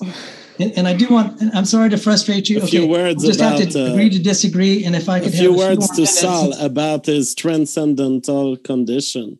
I just want to point out uh, he's talking about information passing through wires on the internet, and he sees this as transcendental. It it's, should be noted that none of these signals, none of these signals are transcending the laws of physics in the sense of being outside of the of what the laws of physics allow. And he, he is free to conceive as a brain as part of the universe. He can think that these things are above physics but the reality is they are expressions of physics, and all of these signals can be explained by physics. The, the fact that there are brains in the universe creating, giving meaning to these things, creating categories and giving them properties, uh, is not even a violation of the laws of physics. And so it shows that. that the concepts that we the concepts that we create in our head are just products of the laws of physics too There is no evidence that anything else is required for a human brain, human thought, human mind than creating a baby that will eventually grow a brain that will eventually have these beliefs. They have no way to show you that a mind can exist even independent of the human body and the human cranium. Physics, physics is composed, physical systems are composed, can be described by laws of physics plus boundary conditions. The boundary conditions are separate from the laws. All physics is not described solely by laws. It has to be a physical system has to be described by both the laws and boundary conditions. Boundary conditions, therefore, are independent of the laws. And that's why it said in the quote I provided, it's not correlated to the laws of physics. It's the same thing when you're studying differential equations. You're not going to be able to derive the boundary conditions from the equations. They have to be given to you. So the mathematicians out there that's actually studied this know what I'm talking about. And I'm sorry it doesn't quite resonate with you guys. And I respect that. I also want to point out that JF had criticized and had been talking about natural selection. He advertised his book, and I respect you. I, I encourage people to read his book. I have a better book, in my opinion, just as a matter of principle The Stairway of Life by Rob Stadler and Change Tan. They are both Harvard trained scientists, and they they are more sympathetic to my view do they debunk the theory of phenotypic revolutions? Do they prove they, they, they, they don't. okay, I, wait a minute. Okay, maybe they could. And then finally, I want to say something. Uh, and gentlemen, thank you for your forbearance. A recent, relatively recent paper, 2017, it said the genome decays despite sustained fitness gains. Lead author Cauchi and Lenski was somewhere in there. Genome de- decays despite sustained fitness gains that fitness is Darwinian fitness. That means the genome actually natural selection or Darwinian selection, because it's not really natural. Darwinian selection actually acts to reduce, to eliminate. It doesn't build. It's it's specialization. It's just like when you have two hikers and one is overloaded with lots of you know stuff so that he could endure a lot of variety of environments. Uh, the guy that has less stuff might be able to outrun him for a while but when you know when there's adverse weather conditions the, the hiker with less well he'll get eliminated. So natural selection will tend to favor kind of like that hiker that's just kind of getting rid of stuff. In that paper it shows versatility is selected against by darwinian selection. Furthermore intelligence is declining because of natural selection because women who are very smart don't have kids have fewer kids high incidence of childlessness. That's an example of natural selection destroying function. We're starting to find that out. Evolutionary theory is being destroyed by scientific evidence. That's why the idea of a creator is more compatible than science than this naturalism. Thank you. Well, on that, uh, natural selection can very well to a, lead to a reduction of intelligence. It just needs to be the case that the more, most stupid people make more babies than the most intelligent, which, as is the case in the movie Idiocracy, uh, seems to be uh, realistic of an hypothesis to describe the current world. Now, on your on your comment that the genome decays despite fitness gains. Uh, that's a misunderstanding of the theory of natural selection. The fitness gains of natural selection are theoretically true in a world that would be stable. But because the environment keeps changing, the fitness gains that are obtained by life forms do not convert into fitness gains into the future. They are really fitness gains with respect to a past, a, a, an average past that your ancestors have been going through. And so it's not surprising that sometimes the genome decays, sometimes the genome expands. It depends on how fast the environment changes with respect to these fitness gains. So you are fighting a straw man, really, of the theory of evolution. I'm sorry, that was the title of a paper, sir. That was Wait the title I don't care about the title paper. of the paper. Title of I care about paper, guys. Just quickly, I'm just going to quickly interject. First, I'm going to say that um, uh, Jeff, you are wrong in saying that Charles uh, Sal's arguing for something transcendent, uh, transcendental rather. He's arguing for something transcendent. Uh, there is a separation uh, that Kant points out in the in, in his book about about transcendental idealism and uh, transcendental is foundational. Transcendent is going above. And that's important because something like the noumena, for example, would be transcendent.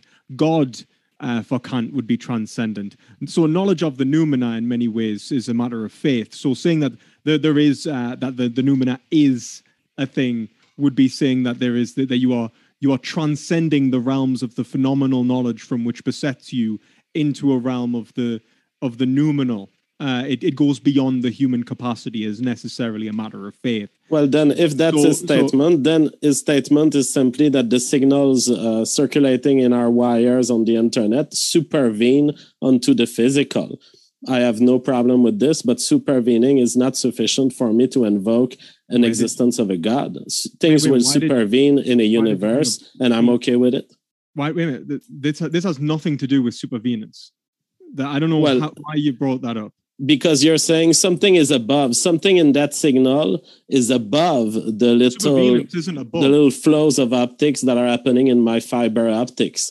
I'm willing to acknowledge this. It's not a problem to my my worldview. like the Christians on supervening God in reality. Like so supervenance would be the like the essentially is like a is like core like the, the way to understand supervenance is like the manifestation of an identity corresponding like necessarily at, at the same time as another identity. So like it would be like um like something has a has a supervened quality. There is that there is there is a a, a, a joint uh, there are two identities or two characteristics present within the object. It's not like something that is transcending reality itself, like God, like or, or, or like um or, or like uh, the Well, noumena.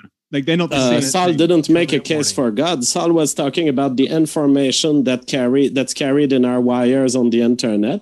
And I say, okay, this information can be seen as supervening onto little quantum fields that are transferring that, that are that are acting according to physical laws. I have no problem with this, but it is not a justification for the existence of a God. Well, I'm not. I'm not making any arguments in relation to Sal's point. I, I know that me and Sal. Oh we- well, we- then we then you're not making any argument. Wait, Well, Because I that's what I was addressing. I, I, I, just to just to clarify, I was just saying that essentially one, you, the, the first thing I was saying is essentially you, you made a a, a category error. uh, Well, no, no. So Jeff was responding to Sal. Jeff was Yeah, that's what I'm saying. I, I just said that he was making a category error in terms of categorizing the transcendent and the transcendental. And then I responded saying that when we talk about the transcendent, that, that Sal is talking about here, transcending the laws of physics, that would be the, essentially the same thing as arguing the noumena is a thing, uh, that, that it goes beyond the confines of human knowledge, that definitionally, which is why, like, in terms of TJ, like, the yeah, this necessarily is transcendental idealism. The problem is, I, I, I- well, the problem with transcendental idealism is the presupposition that these categories of thought only exist in the mind uh, of the subject and not in reality itself. That that's the that's that's the mistake. The the, the categories necessarily exist uh, within reality. Reality is logically conformed to possible uh, or con- possible and contingent uh, expressions. Contingently, I see an object uh, that that that is the manifestation of a possible categorical form, like a po- possible mode of categorization. But that possible mode of categorization is itself confined by the laws of logic. And so what It we seems have, like Two minute warning. Is- We've got to go into Q and A soon. it it seems like you're confusing the fact that we can make very ambiguous statements that can apply to all things with those ambiguous statements must exist prior to the things existing which they can describe that's just no, it's silly. it's it's for identity to exist at all, and for there to be a logically inferential relation to self. The logic must exist within reality. And that's the No, no, same doesn't. logic must logic is necessitated. No, if you not. deny logic, you've denied knowledge uh, uh, entirely, and, and and truth. no Why would you Why would you even think about denying that? No because you don't need logic for particles particles can exist without logic without math without geometry they exist just fine we You make up all of those languages. So you so you, so your belief in particles has nothing to do. no no no no ontology the, the particles can exist without logic so i can know nothing. No, I think you misunderstood the, the whole Kantian point that your experience contains. You even accepted you live in the phenomena. You believe that you Yes. have access to, to, to particles, but that the, the only reason that you have the belief in particles is because of experiences, which So what? contain a priori So concepts, man. yes So so those a priori concepts are made up by the It- brain I suggest reading Kant. Right? I've, I've read Kant. like, I'm, is I'm very familiar with this. you're not though. I, You're I really am. not. Take I'm- my I'm word for it. Take, as, a, as, as a PhD student in philosophy, you do not understand. Ta- take my word for it as having talked to the world's leading experts on these topics and who have literally said i do understand this you're the one who's I do not believe. this. I do not believe you. I do not believe you, that you may anyone- you, you can believe what you anyone- want but you've misunderstood the entire point. Like I've debunked your argument. Your argument is You that haven't debunked anything have. Because we haven't even got to the point. We haven't even got to the point I- because we've I just we've only just managed to establish you're a transcendental idealist. You've just No. accepted the phenomenal No. noumenal distinction. Now I'm going to that tell doesn't you how make the- you a transcendental idealist. Literally, no philosopher thinks accepting the phenomenal noumenal distinction makes you a transcendental idealist. That's something that you're you came up with. Is it own. not? No one accepts Is it not? Okay, right.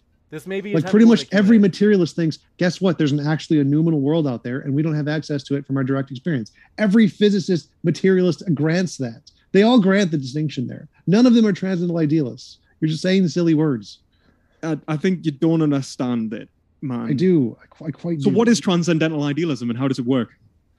oh transcendental idealism i know as gibberish i understand the noumenal phenomenon Oh, you don't understand. Oh, sorry, I thought you understood Kant.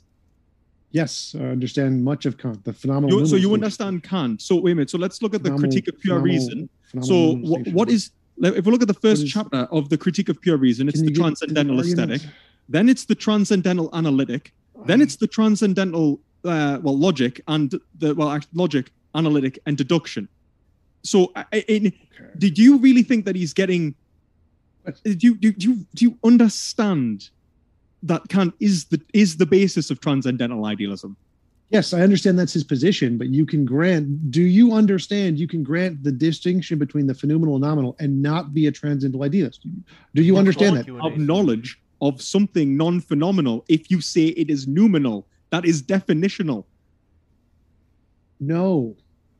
you don't understand the words Oh, I do understand the words. You don't understand the concepts. Like, what is if, what is if the you noumena? think if you Look, think you guys the noumena is Sal leave. We've got to go into the Q and A's. the noumena What- is what the reality is that you don't noumena? have any I know. access I, to. I, I swear to God, I'll stop if, if you just explain noumena, me. the noumena is the to me. nature of reality which you have no access to. Na- So you have access. Do you believe that you have knowledge of a, of a reality from which you have no access to? Do I have knowledge of a no? Because knowledge requires justification. I need to be justified about that. That's Right. the point that we don't have. So there could be a reality. so there could be a material be- reality out there that I don't have direct access to, and it's just fine. So why would you say that it's material? Again, that's irrelevant. I'm just saying it's logically possible. You don't need to know it. You keep confusing epistemology and ontology, and I've debunked you on this The, multiple the- the times. whole point of what Kant is saying is that even I don't care about aesthetic- Kant. I've debunked Well, your no, nonsense like ten times. This is the fucking point. think- you don't care about Kant because you don't understand it. If you don't, if you don't, you don't even have the aesthetic, the appearance of reality at all until it's don't need phenomenal. it. I So just you need to show it's logically Never possible. leave the phenomenal. The knowledge don't that need they think scientific knowledge in this case is We must go into the necessarily phenomenal. That's JF is right. We must go into the Q and A. It is very clear what has happened here. T-Jump is asking for an ID that is consistent, and perspective philosophy refuses to engage with the hypothetical. So T-Jump is not affirming knowledge. He is merely saying, is it possible that this thing could exist, a material world without a God? It could, therefore, perspective philosophy is wrong. That's my conclusion. Simply you, i think you, um, you know you know the thing is the worst part of it is is that would necessarily require the categorizations of a world which necessarily can't be categorized by definition And all of your categories also necessarily relate to categories in your head and stuff but in I your head. You don't get out of asking the everlasting question, the cycle of then what's what supports this, then what supports my idea of this, then what supports Logic. my idea of my idea of this. You don't get out of this in any way. truth that, you that's go what to the Q&A. Thank my you very much. I hate to do this, gentlemen. I know that you've got another round in the barrel ready to fire perspective, so I have pardon my jumping in here. And I likewise for both sides. But we want to go into these questions. Want to remind you folks, our guests are linked in the description. So if you want to learn more about their views, for real, what are you waiting for? You can do it right now by clicking down below. We're going to jump into the Q&A. Ryan, thanks so much for your super support, as well as Grays174, who says, question, do all science slash God arguments involve topics that have a lot of dispute, open questions, counterintuitive findings, and a high knowledge bar to even properly engage with? If so, why is that so? Any thoughts? sorry i don't think i, I caught that properly is that be okay if you read it again Sure. They say, do all science slash God arguments. I think that they maybe mean your types of arguments on your side, Sal, and perspective. I could be wrong. They say, do they all involve topics that have a lot of dispute, open questions, counterintuitive findings, and a high knowledge bar to even properly engage with? If so, why is that so? Um, I mean, I wouldn't necessarily say so. I mean, like, I mean, the the, the like knowledge of the like the like uh, of something that is metaphysically profound in general, whether you're talking whether it's an exception, an acceptance of one ontology or another, or um, of a first cause of, of, of any of these things, are going to necessarily require a high knowledge bar in that respect.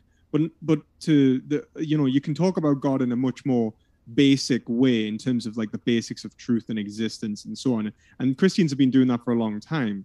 Uh, well, not just Christians, um, but you know when we talk about the complexities of proving these things, uh, yeah, I would say that you probably need quite a a lot of a lot of knowledge in terms of philosophy, in terms of in terms of science, um, to to really gain any knowledge of of any of the the fundamental truths of reality. I think that's just sometimes sometimes life's hard, man. You got I it. think This- he's I have a I have a response. if it's really short and pithy, Sal. Proverbs 25 2, it's a theological view. It's the glory of God to conceal a matter, it's the glory of kings to search it out. He has ordained that our search for him and evidence for him will be difficult, but it is a glorious quest. Proverbs 25 2. Thank you. This one coming in from, do appreciate your question. Stupid whore energy is added again. She says, Doesn't the Oklo nuclear reactor found in two billion year old rocks that our uniformitarian assumptions are based on good evidence? um, or uniform or the uniformity of evidence necessarily must pre-exist our capacity to compare different experiences. That's why you'd say that there is a constantly conjoining experience from one to another. That a thing keeps happening again and again and again. So you'd have to be able to say uh, there is uh, a thing, it then reoccurs again, and then it reoccurs again, and then it reoccurs again, and you'd have to be able to establish them uh, as necessarily occurring as actual uh, as a manifestation of a thing, uh, and that's Kant. But to even go p- before that to Hume, uh, you could actually just respond this with what's called, and, and I, I'll, I'll shout him out actually. Um, uh, Kane Baker does a really great video on Hume's problem of induction. Um, you can argue for what's called counter induction. So you could argue the exact opposite. You could say because everything keeps reoccurring, it necessarily won't occur again. Like it has happened so many times that it won't happen again.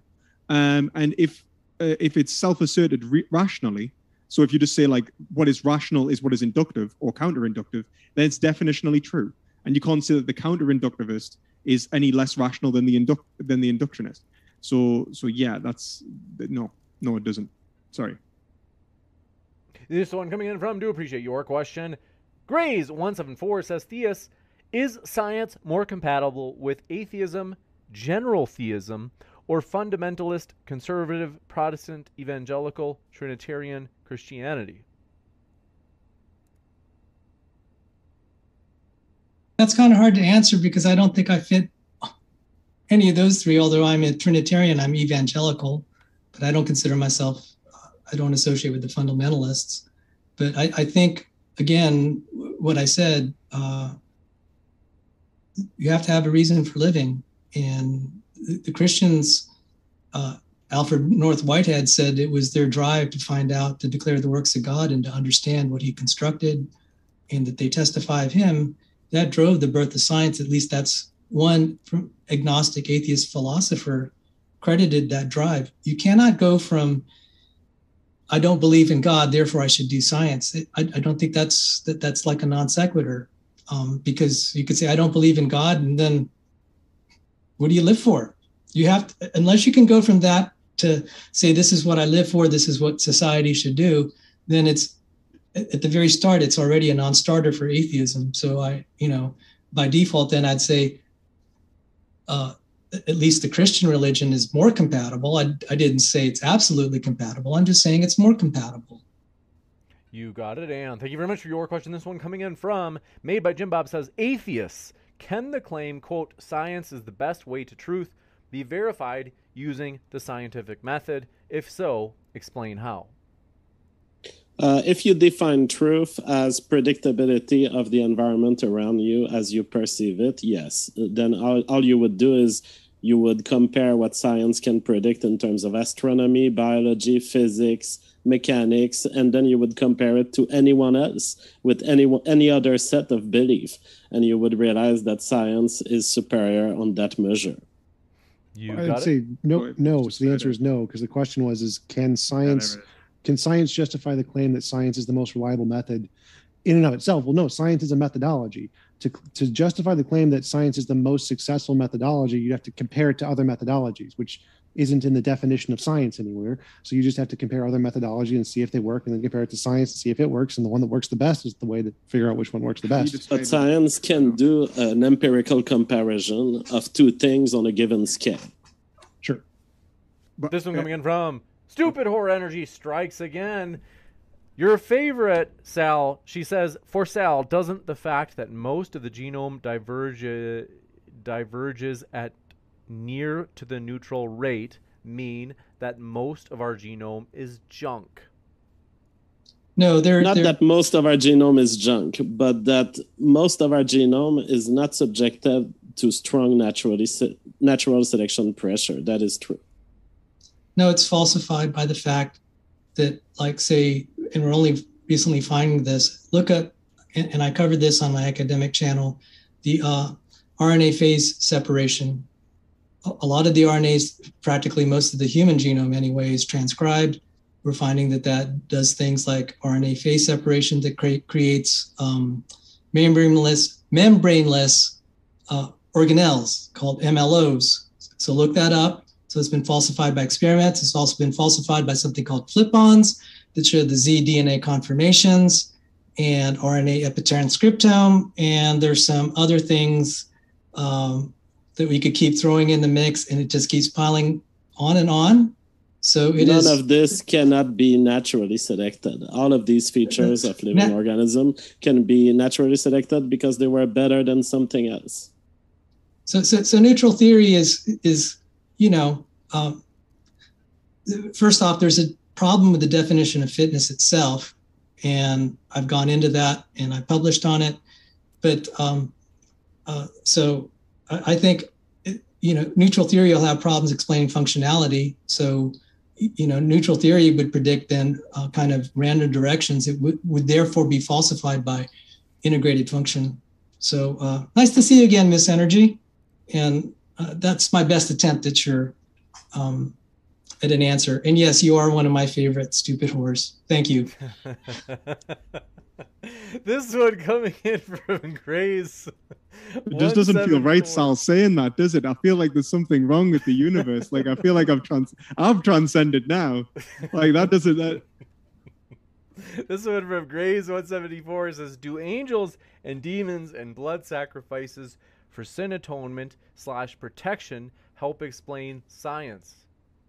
Uh, no, they don't. Uh, I'm not gonna. I'm not gonna say they do. That, that, I mean, like that's not what I'm arguing here. I'm, I'm arguing necessarily that the unification of a divine mind, uh, which is allegorically spoken about within the Christian religion, uh, is what we are engaging engaging with. I mean, like re- like the the foundations of all religion obviously contain like mysticism and and a lot of uh, nonsense. Uh, same with like the foundations of science and alchemy, for example, contained a lot of nonsense that we don't necessarily have to accept.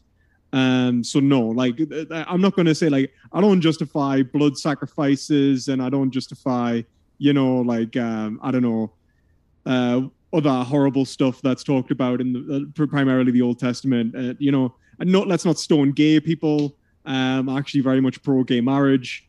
Um, you know, things like that. I, you know, like let's be rational about how we approach religion, and you know, let's let's let's think about it like logically. Uh, that's really what I'm coming from.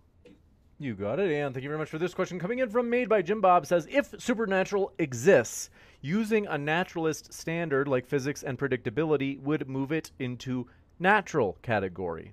Is it possible supernatural exists and doesn't share the standards for nature? Sure, it's possible, but I wouldn't say that even if it did exist, um, if it was scientifically testable, that wouldn't make it natural. Like you can make, there's a supernatural ghost named Bob, and every time I pray to Bob, he gives me a gold brick. I can test that scientifically, but that wouldn't make Bob natural. It would still be supernatural. I would argue that it would make it natural because you would basically be reshaping your scientific theory to include how Bob interacts with your senses. You got it. This one Coming um, in from Grays174 says, To everyone, what are your thoughts on God of the Gaps? Anybody, do you have any, in particular, novel thoughts on this old idea? I like God of the Gaps. I think it's a good uh, argument. Even Uh, Christians would disagree with me. So, all right. yeah, I was going to say I disagree. I disagree with God of the gaps. I, I'm, I'm all for um, necessary. The, the whole point of my my argument necessarily comes from uh, a logical foundation, necessity. Um, I think that if you go to the gaps, you may as well just say, oh yeah, induction works uh, by the way we necessarily know what truth is uh, prior to discovering it. Um, you know, you can just assert anything. I don't believe that you should ever assert um, anything as true without uh, solid uh, justified reasoning, uh, even a form of, of reasoning. You got it, and thank you very much for your question. This one coming in from Coffee Mom says, For Sal and perspective, what is scientific about your religion? Like, be specific, at least one very specific thing, please and thank you.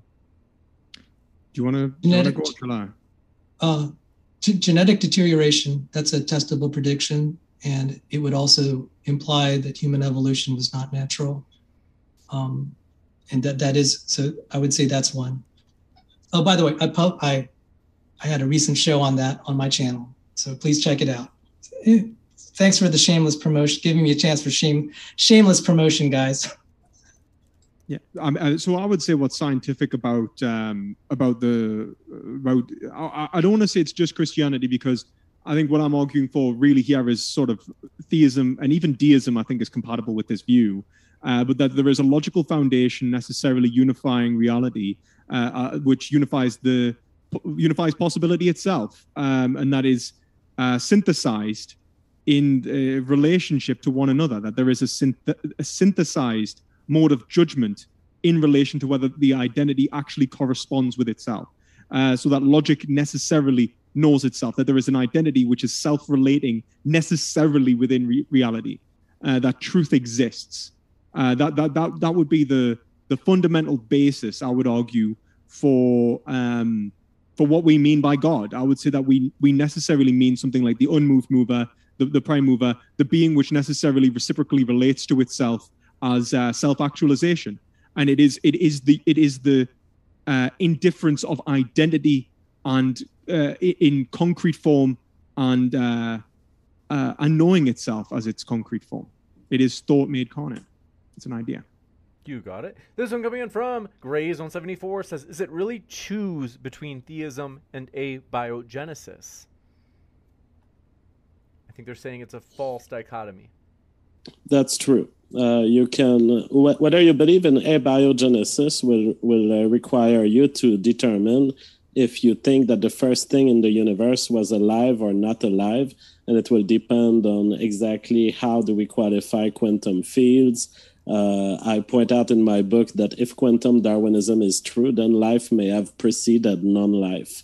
Uh, so abiogenesis is completely independent of the question of theism. Um, yeah, all right. oh, go, go on.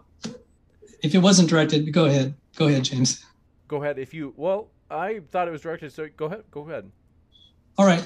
Um, we were talking about transcendental forms. Life is a transcendental form. Transcendental form, uh, and because there are a variety of life forms, and um, for that form to exist, it would require a miracle. Even Francis Ki- Crick, who's discovered the structured DNA through the X-ray stuff of Rosalind Franklin, said an honest man will say life is almost a miracle, and we're finding out in this day that it is a miracle by any definition of statistics.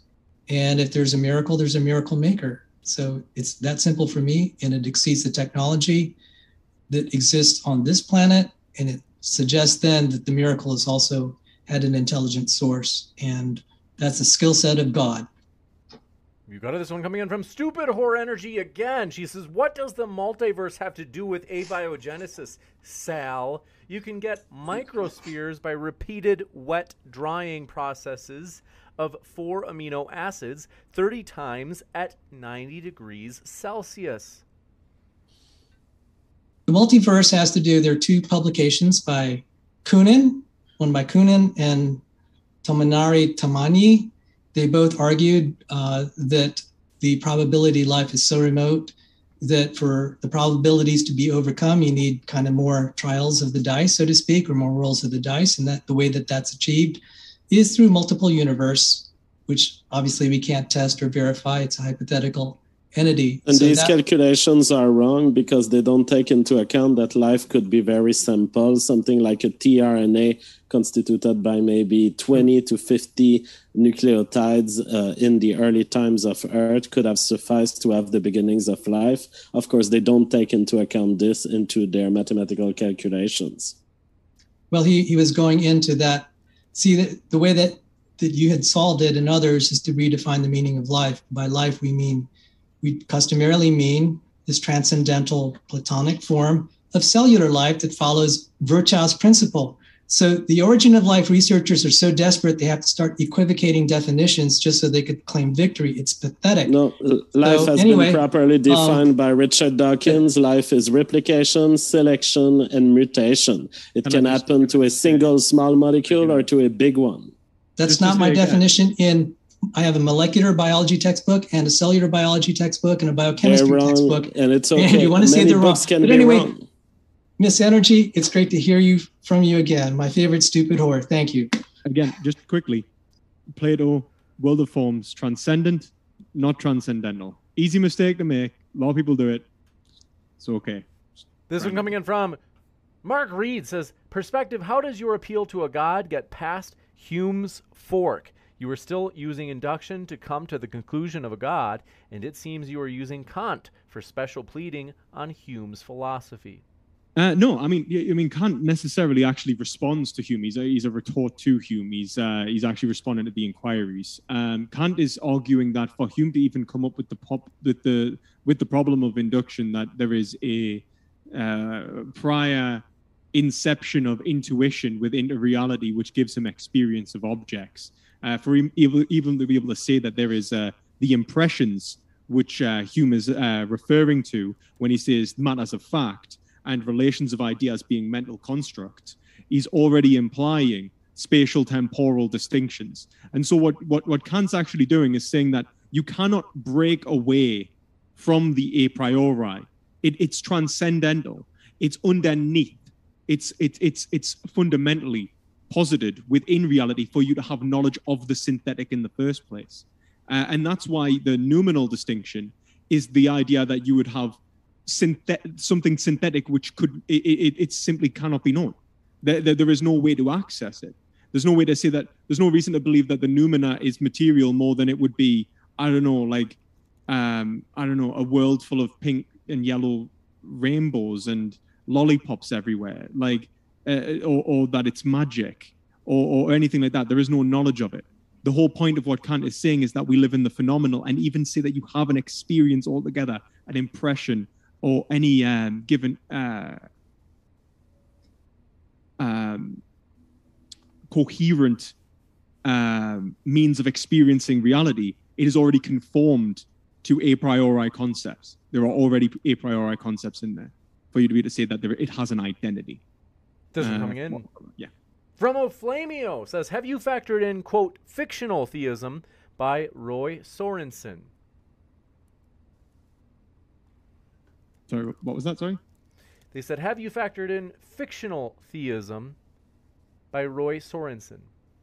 Does anyone know what that is? first time I heard the book. Sorry. Yeah, I don't know what that is. I'm sorry. Let's see. I'd have to look it up myself. But this one coming in from Stupid Horror Energy says, What does the. m-" We got that one. Pseudonym says, T-Jump. Okay, that's.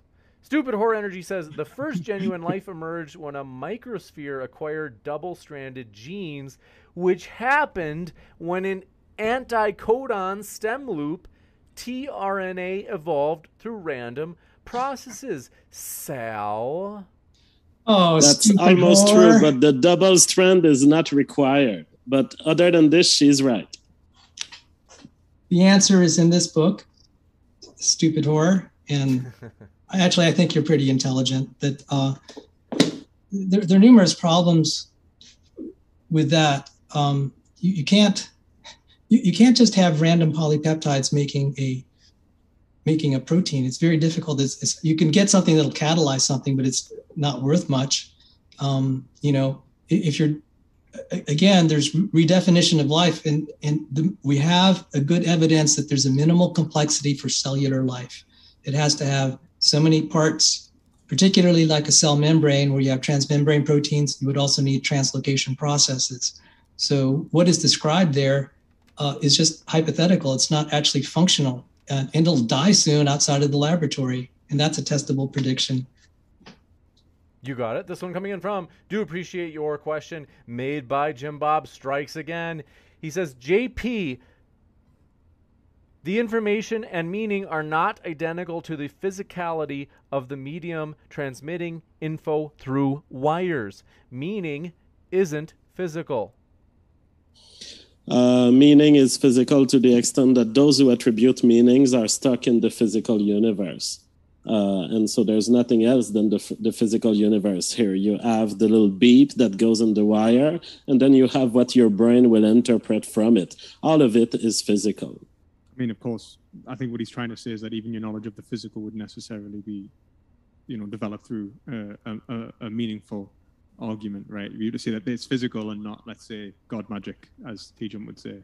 You'd have to be able to give a meaningful argument know, I think he's talking about like Sal's information argument. Meaning is in some kind of a system that has uh, input and output. So uh, a brick hits something and the way the thing reacts is the meaning. And so if information hits your eye, the way you interpret it is the meaning. Obviously, the meaning isn't in the thing that's hitting your eye; it's in how your brain interprets the thing that's hitting your See, eye. I would, so I would disagree. I'd say meaning is in the correct interpretation. That's why we can be right and wrong against our observations of reality. Then That's incorrect interpretations wouldn't have meaning. And I'm not. this one coming just... in from do appreciate your question. John Ackerman, thanks for your support. Says thanks to all for the debate. Reminder, folks, all of our guests are linked in the description if you want to learn more.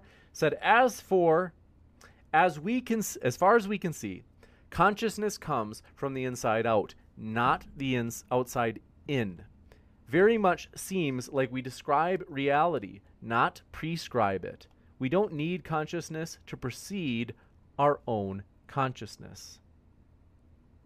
Um, well, I, I would say that, I mean, there is something right there. I mean, the sense that we, like, Kant kind of argues this, like, we kind of have this, um, where he says, like, like consciousness comes from the outside in. The problem is, is that what, what you take to be an individuated aspect of consciousness would be limited to your own inner and outer experiences, right?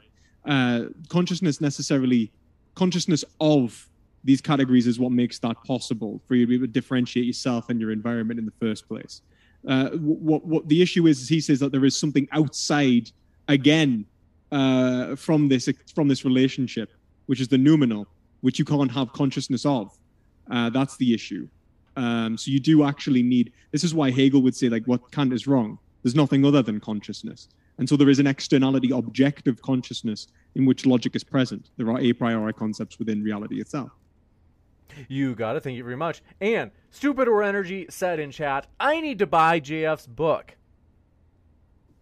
Absolutely. Everyone on Earth should read this book because we're about to destroy human civilization by genetically um, editing ourselves. And it has dangers that scientists have not properly assessed my book explains what will happen with humanity, and it's really grave. We will be turned into an ant colony controlled by centralized gene control. We have to avoid this future. Juicy to say the least. And Joe Schwartz says, I failed freshman science class three times.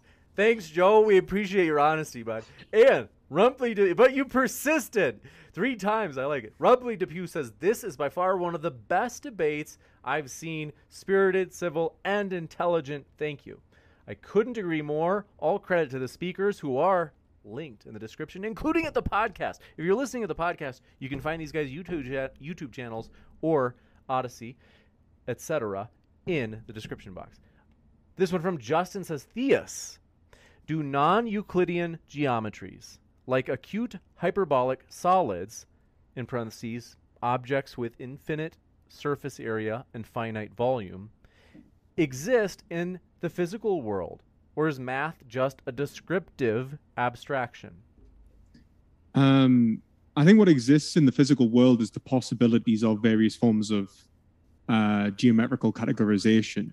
And so when we talk about whether an object, uh, whether con- whether the, the categorization is correct, um, I, I, would say that requires the um, a point of a priori synthetic testing where you basically say like, well, okay, well, wait a minute, does this form of categorization actually uh, conform to my observations of reality, which themselves contain a priori synthetic categories? So you'd say like, does, for example, is like uh, in relation to Euclidean geometry, is the distance between two um, points uh, is the shortest distance between two points a straight line? For example, you can test that in terms of um, like a phys- as, as in a physical test.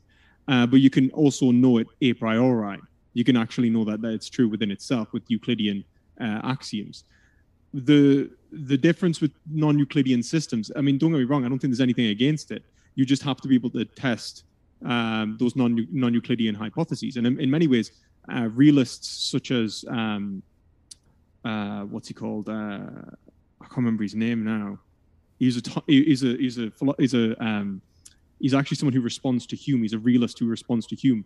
Uh, basically, came up with uh, or, or, even predated uh, non-Euclidean theories, uh, proposing uh, how the optics work in the eye, and he actually proposed it based off the observations of how the eye functions. Um, so, uh, you know, it's not to say that if anything, I think the observations of reality would allow uh, for to allow us to correct our modes of categorization so that we don't you know get stuck in pitfalls of how things appear to us. And that would be the difference between accepting the phenomena uh, and looking towards some sort of logos and logical foundation within an objective reality.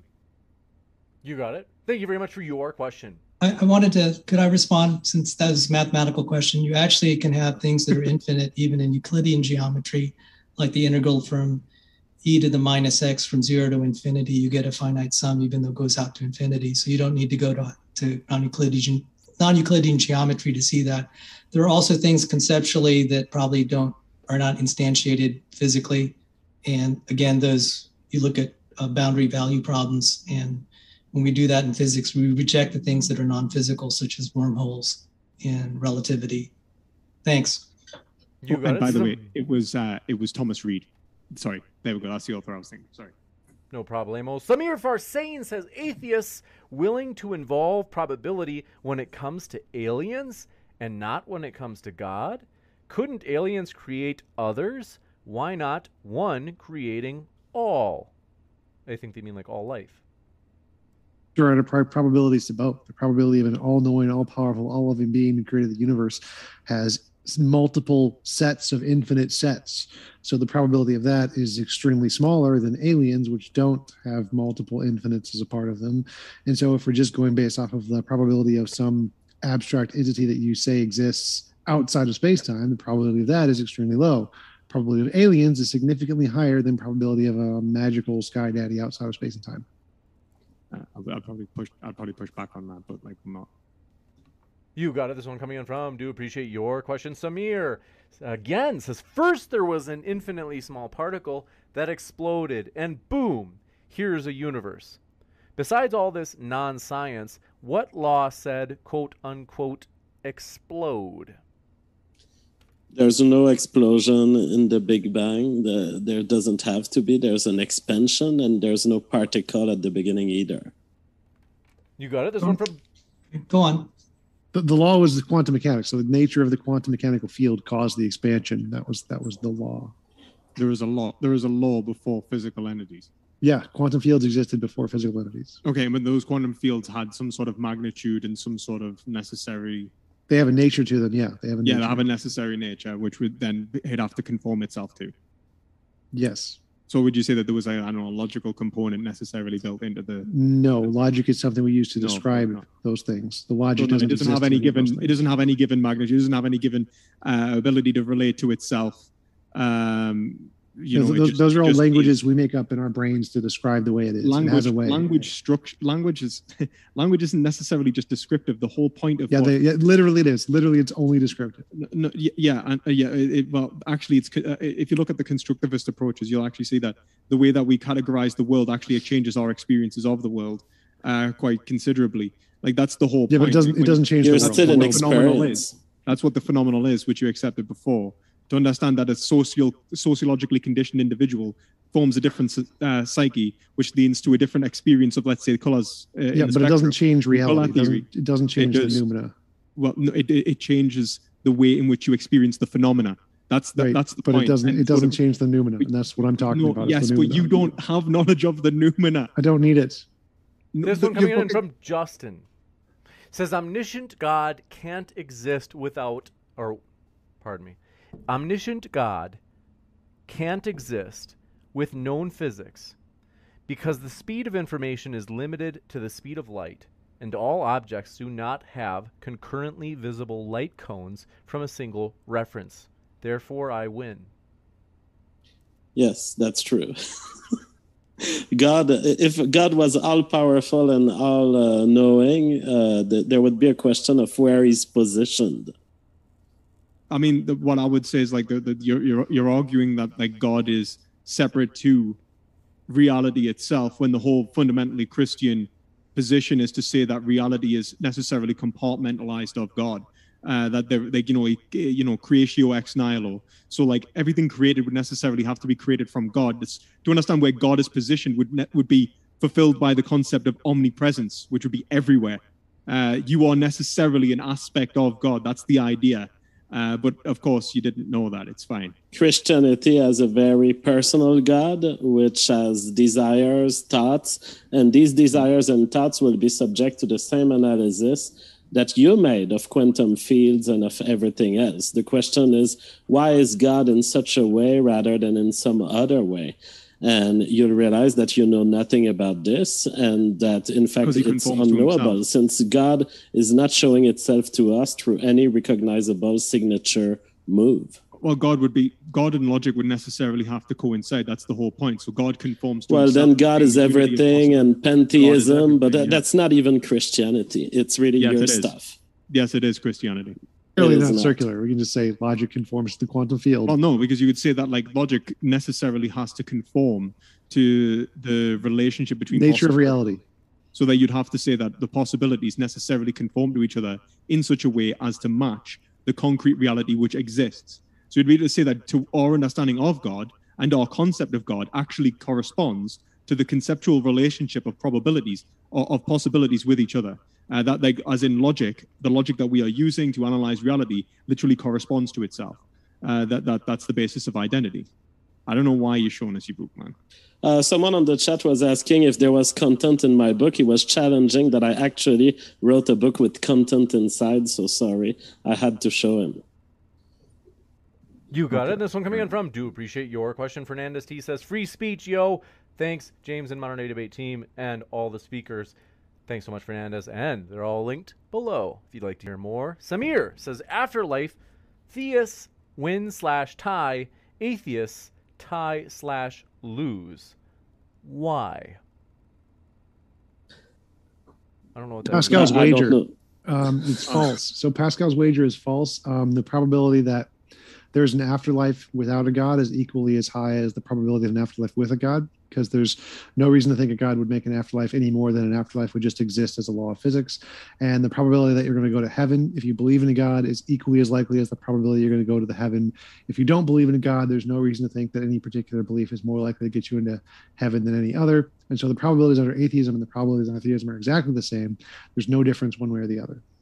Well, I mean, the, the whole point of God being good is like God is synonymous with good. So if you are you beg the question about its nature. I can just say nature must necessarily yeah, have I, a heaven. yeah, yeah. Well, I would say that when we understand what, what God is good, I would say that it relates to the teleology and the final cause of existence, and that this is actually put forth by uh, Thomas Aquinas, and that this is deducible by reason. It's not to say that it's begging the question; it's to say that this is deducible.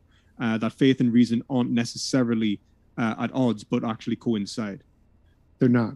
It's, that's wrong. They, they do. Wow. I've, I've debunked him. Okay. Thanks for your question. This one coming in from Robin says, TJ and JF, do you accept the Quine Duhem thesis and why? Uh, nope. Don't really think about it much. Don't think it's important. I would have to have it stated to me. I don't know, but I've read Quine and I've not uh, I've not retained much from it other than it was uh, picking on problems uh, that are philosophical in nature in the same way perspective philosophy did today. So no, I've not uh, don't find it much important, but I don't know the specific theorem you mentioned. You got it. Want to say, folks, got to get these guys out of here. It's been two and a half hours, a little bit over. Want to say huge thank you to JF, T-Jump, Sal, and Perspective Philosophy. It has been a true pleasure to have you guys here tonight. Thanks. It was a pleasure to be here. We Yes, are going thank to have a. Oh, pardon me. Go ahead. No, thank you. You bet. We're going to have a quick post credit scene in just a moment, so stick around. I'll let you know about upcoming debates. And thanks again to our speakers. It's been a true pleasure. Thanks so much, and I'll be right back. When you need mealtime inspiration, it's worth shopping Kroger, where you'll find over 30,000 mouthwatering choices that excite your inner foodie. And no matter what tasty choice you make, you'll enjoy our everyday low prices, plus extra ways to save, like digital coupons worth over $600 each week. You can also save up to $1 off per gallon at the pump with fuel points. More savings and more inspiring flavors make shopping Kroger worth it every time. Kroger, fresh for everyone. Fuel restrictions apply. Save big on brunch for mom, all in the Kroger app. Get 16 ounce packs of flavorful Angus 90% lean ground sirloin for $4.99 each with a digital coupon. Then buy two get two free on 12 packs of delicious Coca Cola, Pepsi, or 7UP, all with your card. Shop these deals at your local Kroger today or tap the screen now to download the Kroger app to save big today. Kroger, fresh for everyone. Prices and product availability subject to change. Restrictions apply. See site for details.